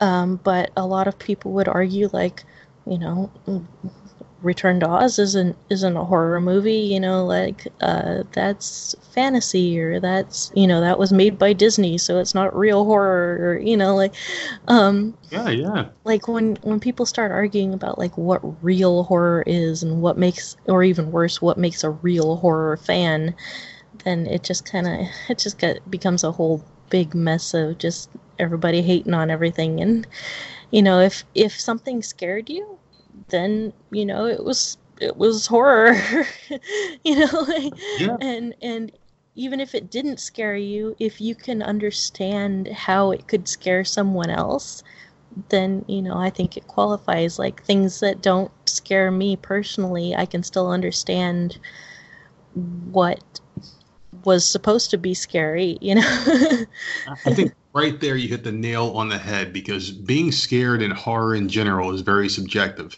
and the reason why I, I say that is because when I was a kid, I used to be horrified of Freddy Krueger and Poltergeist, you know, and even right. now, like I know that that stuff isn't real. Like I know someone's not going to kill me in my dreams. So my tastes have changed over the years. Where now I can watch them and laugh and appreciate it. And Poltergeist still does give me chills on my spine, but only because it does elicit that response I had when I was a child. It's like a trigger, but I know it's not real and I'm not horrified by him anymore. But yeah, exactly. Like like Nightmare on Elm Street scared you as a as a child, so it was obviously horror.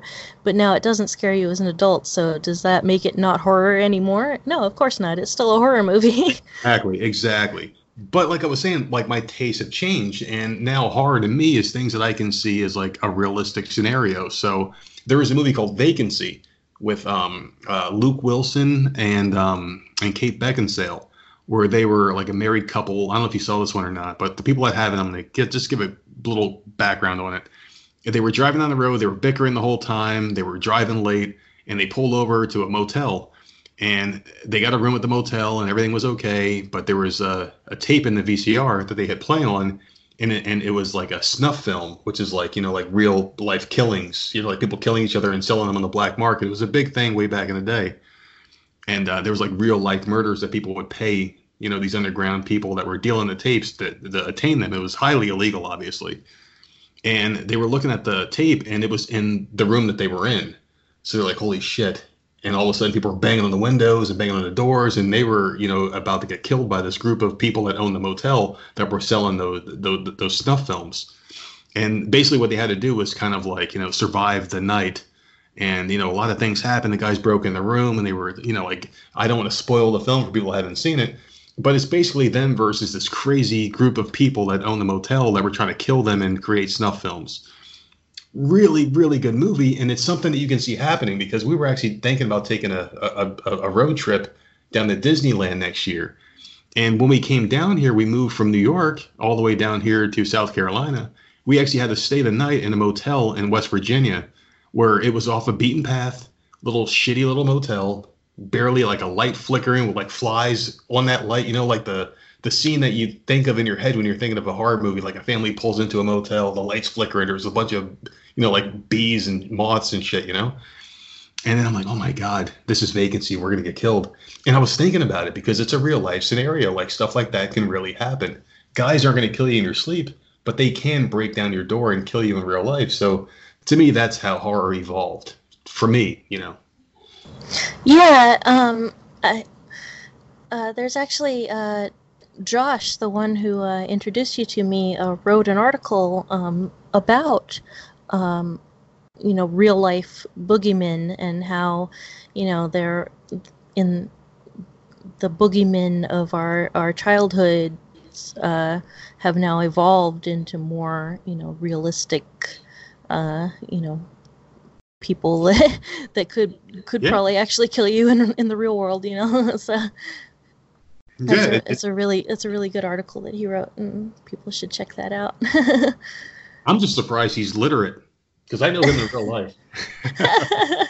no I'm I, just kidding you, Josh. he, God. he he wrote a fantastic post Now, uh, why do you think horror movies, uh, well, well, not horror movies, let me rephrase. Why do you think horror in general has never really translated to television where we don't have like good horror TV shows anymore that last more than a few seasons? Ooh, um, that's a good question. I don't know. um, The reason why I ask is because like you can see a few uh you know like like like movies that come out in the theaters, but then like there was a show called Dracula a few years back where Jonathan Rhys Davis was in the show and it was like really good traditional version of Dracula. There was a show called 666 Park Avenue, really good show with uh, Vanessa Williams and I forgot the guy's name but he was on um Lost. And he was in the show and it was a good horror show. And they both lasted like one season was Dracula, like two or three seasons was the 666 Park Avenue and they just kind of faded away. Like, why are people not watching horror on TV? I I don't know. Absolutely. Uh, it- speaking of horror horror television, uh, w my husband came back uh, earlier today. He got um, "Are You Afraid of the Dark" on on DVD. That's awesome. But like, I don't know. Like, I just think it's really sad how like you know the the horror genre just doesn't like get the proper respect, and it's it's not as prevalent on television. You know, you get a lot of the same old crap, and when you do see horror in movies, a lot of the times nowadays it's remakes. How do you feel about remakes of old horror classics? Um, well, you know, I'd prefer to see remakes of things um, that weren't, uh, you know, done well the first time around. How do you feel about it? it, um, I actually, uh, you mean, uh, the 2017 and 2019? Yes. Yeah. Um, I, I liked it. It was different. I mean, I do prefer the original more. Oh, the the 1990. Oh Uh, yeah, like the old Stephen King, Jonathan Brandis version. I, I enjoyed that more. But I I guess like I'm just one of those guys who like likes it better when they were a kid. I guess I turned into that cranky old man who's like things were better when I was a kid. You know, like maybe that's what I turned into. I guess. Well, one of the things that I had wanted to do, I don't, I don't know if anyone would be be up for doing this, but uh, something that I wanted to do uh, would be on, as you know, a, a recurring uh, series on the horrorfam.com blog. I wanted to do something called like goggles off or something where um, people who don't have nostalgia goggles for, um, you know, a classic movie um, will go and watch the movie for the first time and then like give their like honest review of it because a lot of the stuff like this is my you know myself included. Like somebody mentioned the other day that the monster squad isn't that great of a movie because it's like No. it's got like a lot of you know weird problems with uh, tone and like you know who exactly is this for? Like there's like little kids and like and then i'm like what? What are you talking about? That's like the best movie ever made. And then it's like oh wait a minute. Um, maybe i'm seeing it through nostalgia goggles you know like maybe it's maybe it's not like the most awesome thing ever but Oh my god. Kick him in the Wolfman doesn't have any nards. Boom, he kicks him in the nuts and he like falls. Oh no, I love that movie. That's it's, it's in my my top five favorite movies of all time for sure. But Mine too. I, I I have it on DVD with the extras and all the cool stuff on there. Oh yeah, I have the the special edition. You know,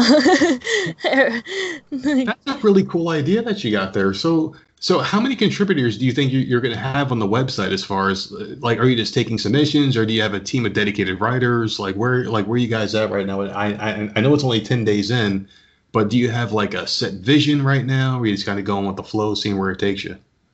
well, um, my my husband and myself and our friend Heather are kind of like the the three people keeping it all keeping it all working and we'll we each you know contribute articles and and what uh, um, and then there's always an open call for submissions you know if anyone wants to submit an article they absolutely can and are encouraged to. And um, uh, that's how we were lucky enough to to get Josh on the site and um, uh, another another guy. Uh, I, I'm not sure if I'm pronouncing his name right, but Bud Fugate.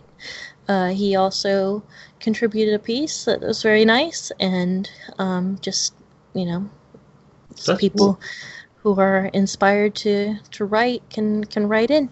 Uh, one, yeah, that was one of the things. You know, as a freelance writer myself, um, I wanted to give people the opportunity to to write in the horror genre on a platform that wasn't quite as intimidating as trying to submit to some place that was you know more prestigious or famous like Fangoria or Famous Monsters or you know Yeah. so um uh, so they'd have like a nice sort of safe place to to you know try this out and build their their horror writing portfolios and you know get a few published pieces uh, before you know I think it's great. It's, it's like a place for people to own their craft and to basically like you know get their hands dirty and just kind of learn like you know how to do what they want to get into, and, and Yeah. you're a platform to do it, which is awesome.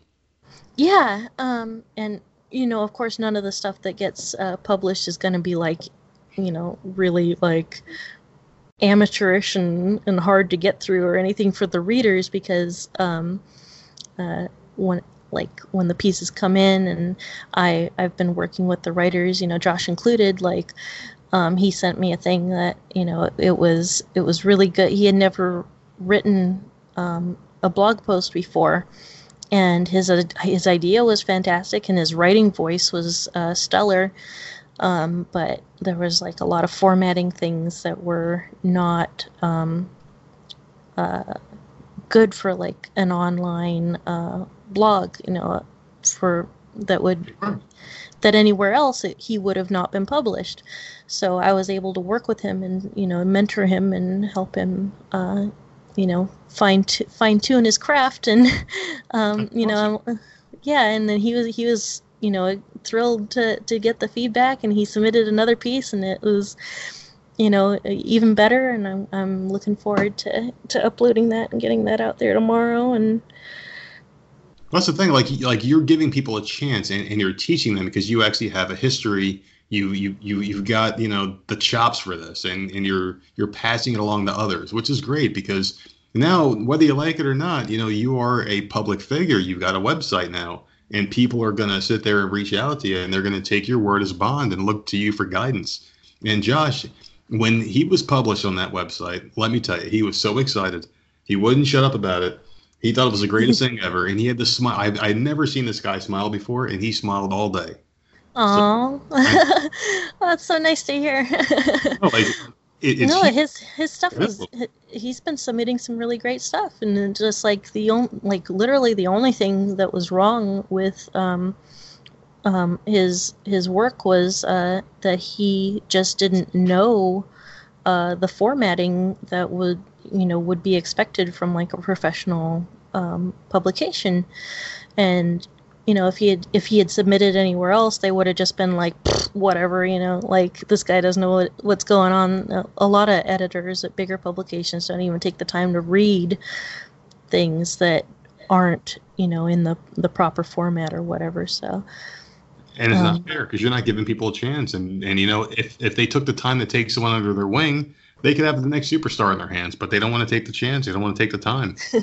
yeah yeah exactly and i'm hoping um at some point um to um uh, that you know if if horrorfam.com if you know if people really like it and then you know maybe they'll make some donations to the patreon or something one of my one of my main goals later on is if we start getting um, enough money from patreon or whatever um, is to take on uh, a few few of the uh, writers who can who frequently contribute and just say okay you know you're your staff now. Here's some money, but yeah.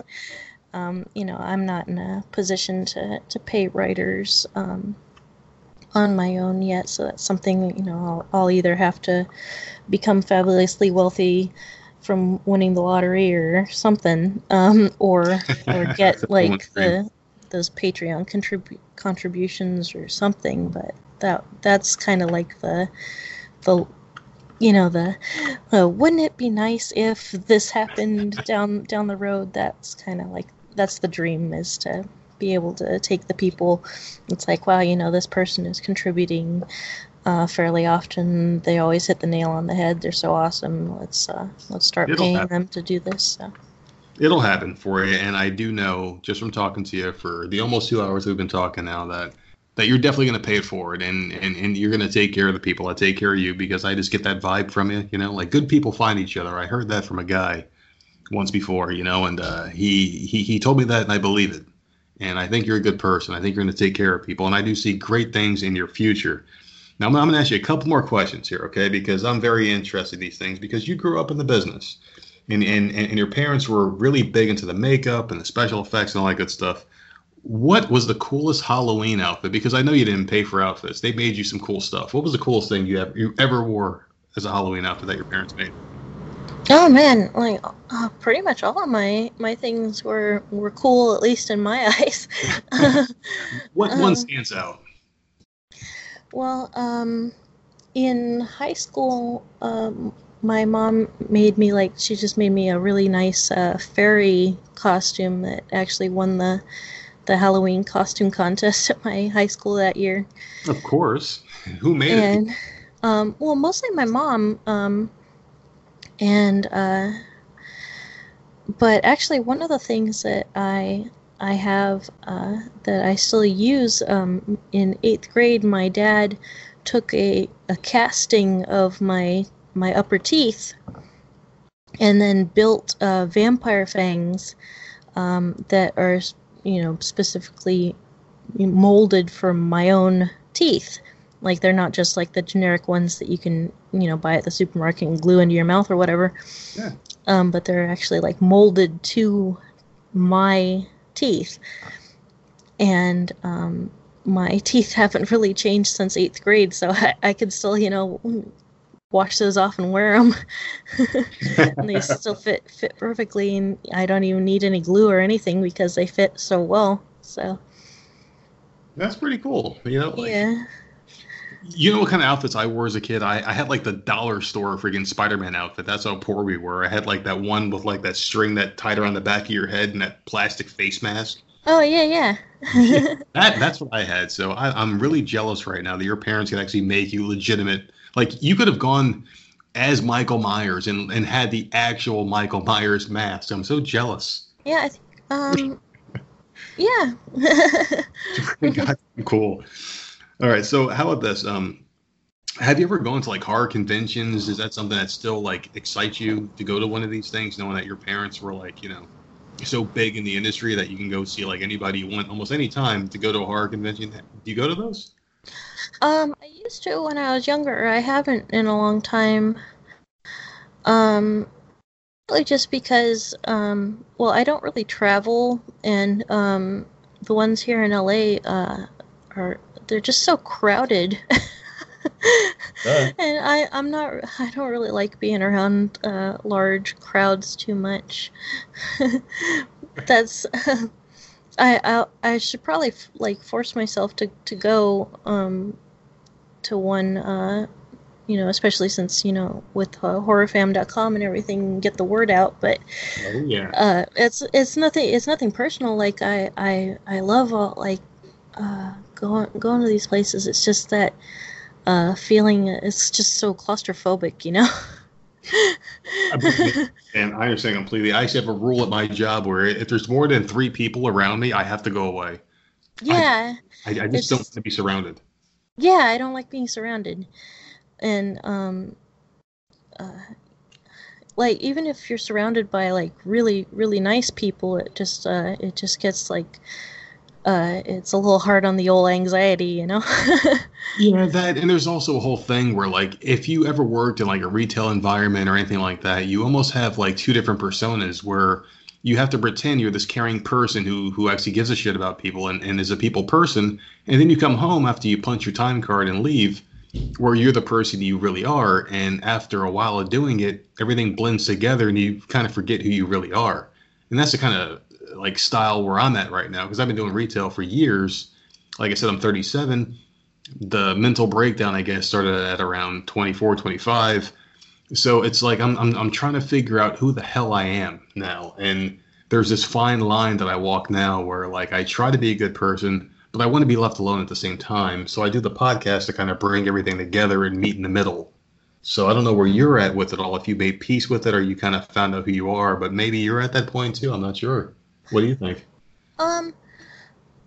Well, I worked uh, in uh, fast food and retail for years, like um, from when I was like 14 to 29, and I I did freelance writing on the side. Um, you know, I started, I, you know, got paid for my first uh, article and everything at 15, and I always did that as a side job but um, my you know quote unquote real job was you know cashier and i would be you know just bouncing from different fast food and retail jobs. And um, but then uh, when uh, in 2010 when i was 25 um, I opened up Little Zotz Writing and made freelance writing and editing my sole source of income, and I just never looked back. I don't. I never want to do retail or fast food ever again. Um. But I don't know. It's uh, it's not so much a persona thing because like I don't. Um, for me anyway, it's just uh um, I don't know. I just get really like uh, a lot of anxiety when there's just like too too many people around around me. well, yeah, it sucks. It, it really does. And um, got like one or two more questions for you before we wrap this thing because we've gone about two hours now. And one thing I do want to say to you is I would like, and if you're not too busy, to maybe become a regular contributor on the show. Like maybe come on like once a month and just kind of bullshit, shoot the breeze. Because I had a really good time talking to you, and I think that with the whole mental illness thing that we have going on, I think it'll be kind of cool to check in on horrorfam.com and see how you guys are doing. Uh, yeah, I mean, I'm up, I'm up for that. Um, uh, I, uh, bet. Oh, sorry. but, uh, uh, it's it's gonna drive the cat crazy. Have to close the door for a couple hours at a time. But hang out. um, but uh, yeah, I, that sounds good. Maybe like uh, this is like more more talking than I'm used to doing. My, my throat's going to be sore after this. But well, well, you know, we'll figure it out. It's the first time talking, so of course we have to go long, but we can always cut it a little bit short, maybe like a half hour, like an insert into another show. We'll figure. We'll talk off air about that. But yeah. No, but I, I did very much enjoy talking with you, and I, I would I would uh, love to come back. Um, not not not like tomorrow because I'll probably you know be still be tired from from talking today, but I got it. I got it. I understand. Um, so, so let me ask you. I got. I, I have one do you, question. Do you like have to like decompress from these shows? Like in the beginning, I did. Yeah. But I get and and the thing about this podcast, and I don't want to toot my own horn, but we started off getting like maybe hundred downloads a month. Oh and, wow, not bad. some yeah, but something happened, and now we get like two thousand a day. Oh, dude, what? oh God. we are about ten months into this thing now, and like we're getting like fifty thousand downloads a month. We're getting comments on iTunes. We're getting them all over the place. It's insane. I don't know what's happening. Oh man, wow. Really um, but I think you should do a podcast. That's awesome. But, huh? I, I, think you would be really good if you hosted your own podcast, and I think you should do it and host horrorfam.com. Oh, you know what? Um, Heather, um, um, the one who does all the illustrations for us, uh, suggested that we get that going at some point. So maybe I mean it's it's hard because you know we all have full time jobs and um, it's just it's just so hard to find the time. oh, you can definitely make it work. You know, it's um, I mean like I work full time.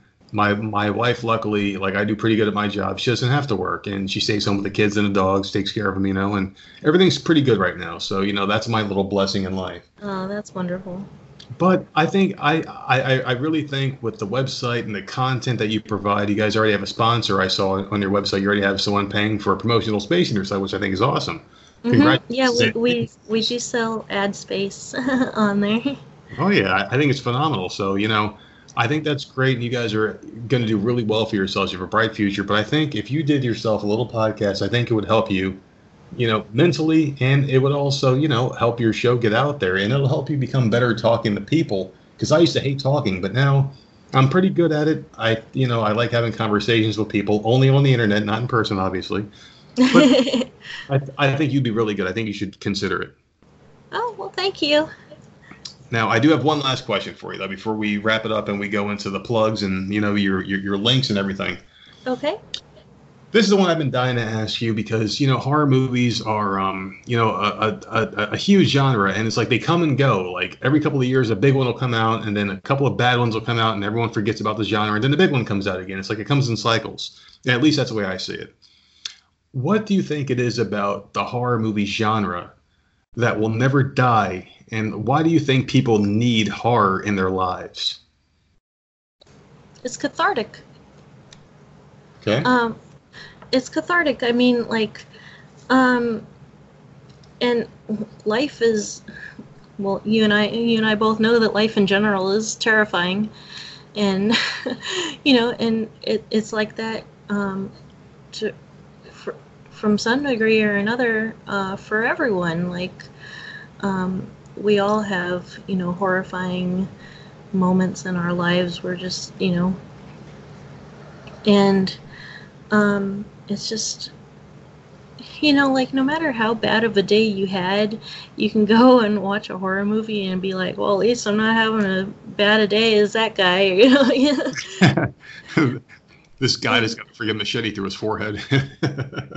yeah, yeah. It's like, oh, at least I'm not that guy. You know, it's like so it's very cathartic in that sense, and also just um, uh, a lot of horror movies and a lot of sci-fi movies like they use um, they take uh, things that everyone can relate to and um, and a lot of the time uh, are prevalent in society in general and just sort of amplify them and take them to the next level um, you know it's just yeah no i agree with you and and i do think that there's something about the human brain where when you're watching something, uh, you could be watching like paranormal activity or Blair Witch, where like your brain kind of drifts off. And it happens to me with my mental illness where I could be driving down the road and I'll just kind of zone out. And before I realize it, I'm parked and I'm where I'm supposed to be. And I'm like, how the hell did I get here?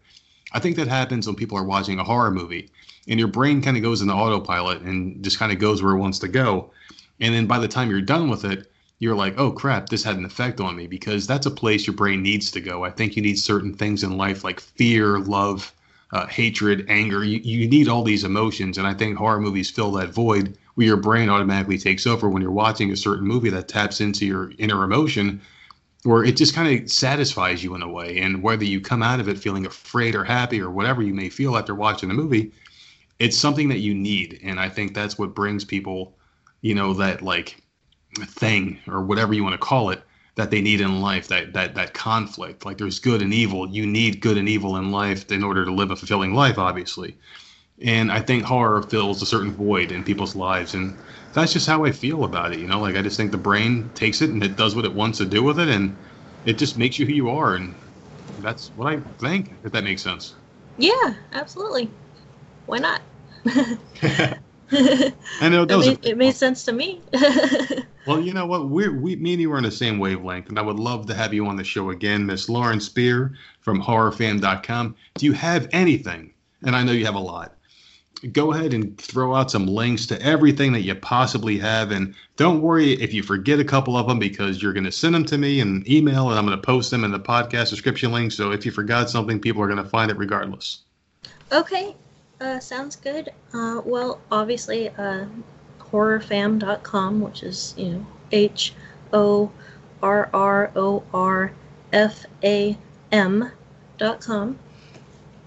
And that's a horror focused uh, c- community uh, with a, a, blog and a forum and uh, all that good stuff. And then uh, if anyone is interested in me uh, personally, they can go to littlezotz.com, which is L I T T L E Z O T Z dot com. And um, I guess I'll, I'll send you the link to the, the mental the mental illness post that uh, we discussed earlier and uh, people can fo- follow uh, me on Twitter at Love Horror Fam, and uh, I'd, I'd love to hear from people. And I, I hope that uh, people reach out to me on Twitter or join the forum and say hi. of course, well, I think that's great. And you want some? If you forgot any of your links, people don't worry because I will post them and on the on the Podbean, iTunes, every everywhere you can find your favorite podcast. This one, of course. All the links will be there. You guys can click on them and find Lauren and everything that she does. Horrorfam.com. God damn it, I love the website. I will be signing up for a forum account immediately after this, and I will be a regular contributor. My name will be. I'm not going to say my name because I don't want someone to steal it. Oh, I might, yeah.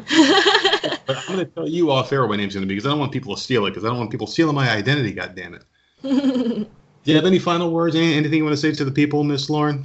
Oh, just I I hope everyone enjoyed my ramblings and uh, thank you so so much for uh, having me on the show and uh, giving me this opportunity and um, I'm I'm very grateful and I, I hope that uh, people out there will listen to this and come and contribute and you know uh, start building uh, their horror portfolio and um, yeah just you know all the artists and you know everybody welcome join us. well, you never know who's listening, and you know what? I guarantee you, you will be getting some feedback after this episode because I loved it. I thought it was entertaining, and I can't wait to have you on again, Lauren. Oh, and um, shout out, if I may, to um, my husband Frank and uh, Heather Landry, who is the artist who did all of our horror fam monsters. So, uh, horror Frank fam. And Heather. Monsters. Yeah. Frank and Heather, thank you for all that you guys do. All right, this is the nerd, Lauren. You have a good night. Thanks for coming on the Voices of Misery podcast. I hope to have you on soon. Uh, thank you. I'm sure I will. Just email me. of course, and likewise. Bye bye. Hey, what's going on, everybody? It's the nerd here. I just wanted to wrap up this fantastic podcast with the amazing Lauren Spear from the Horror fam.com website with just a little PSA for people that are going through mental illness and pain, such as myself and her as well. There is a fantastic website out there called cbdmedic.com where you can get everything that'll help you out with your mental illness, pains, aches, all that shit, things that keep you up at night, not ghosts, not horror, monsters, or anything like that, but just the things that regularly affect you in life, like anxiety, depression, anger, rage, pains, aches, all that bullshit. Go to cbdmedic.com. I implore you. They have everything from oils, tinctures, they've got uh, oils, all sorts of stuff, things you can put on yourself and ingest and digest and eat and smoke and vape and all this other stuff that makes you feel like a goddamn human being again. Do you want to take your life back? Do you want to live in pain? Hell no, but yes to the first one. You do want to take your life back, but you don't want to live in pain. So please go to cbdmedic.com and use the code VOM podcast. That's V O M P O D C A S T 1 0 to get 10% off any order. $1, 1 penny, $100, $1,000, no matter how big or small your order is. Use the code VOM Podcast 10 to get 10% off your order. And please tell them the nerd sent you because you will never, ever regret going to CBDmedic.com because they changed my life and they will change yours too. Hey everyone, this is Stevie Richards. When I'm not doing Stevie Richards Fitness, well, actually, when I am doing Stevie Richards Fitness resistance band training programs, I like to listen to my friends on the Voices of Misery podcast. They talk about literally everything and anything, some stuff that might offend you. So if you're not easily offended, don't subscribe because they say whatever is on their minds is actually actually subscribe. Subscribe anyway you might learn something and check them out anywhere you can download and listen to your favorite podcast. And of course check them out at voicesofmisery.podbean.com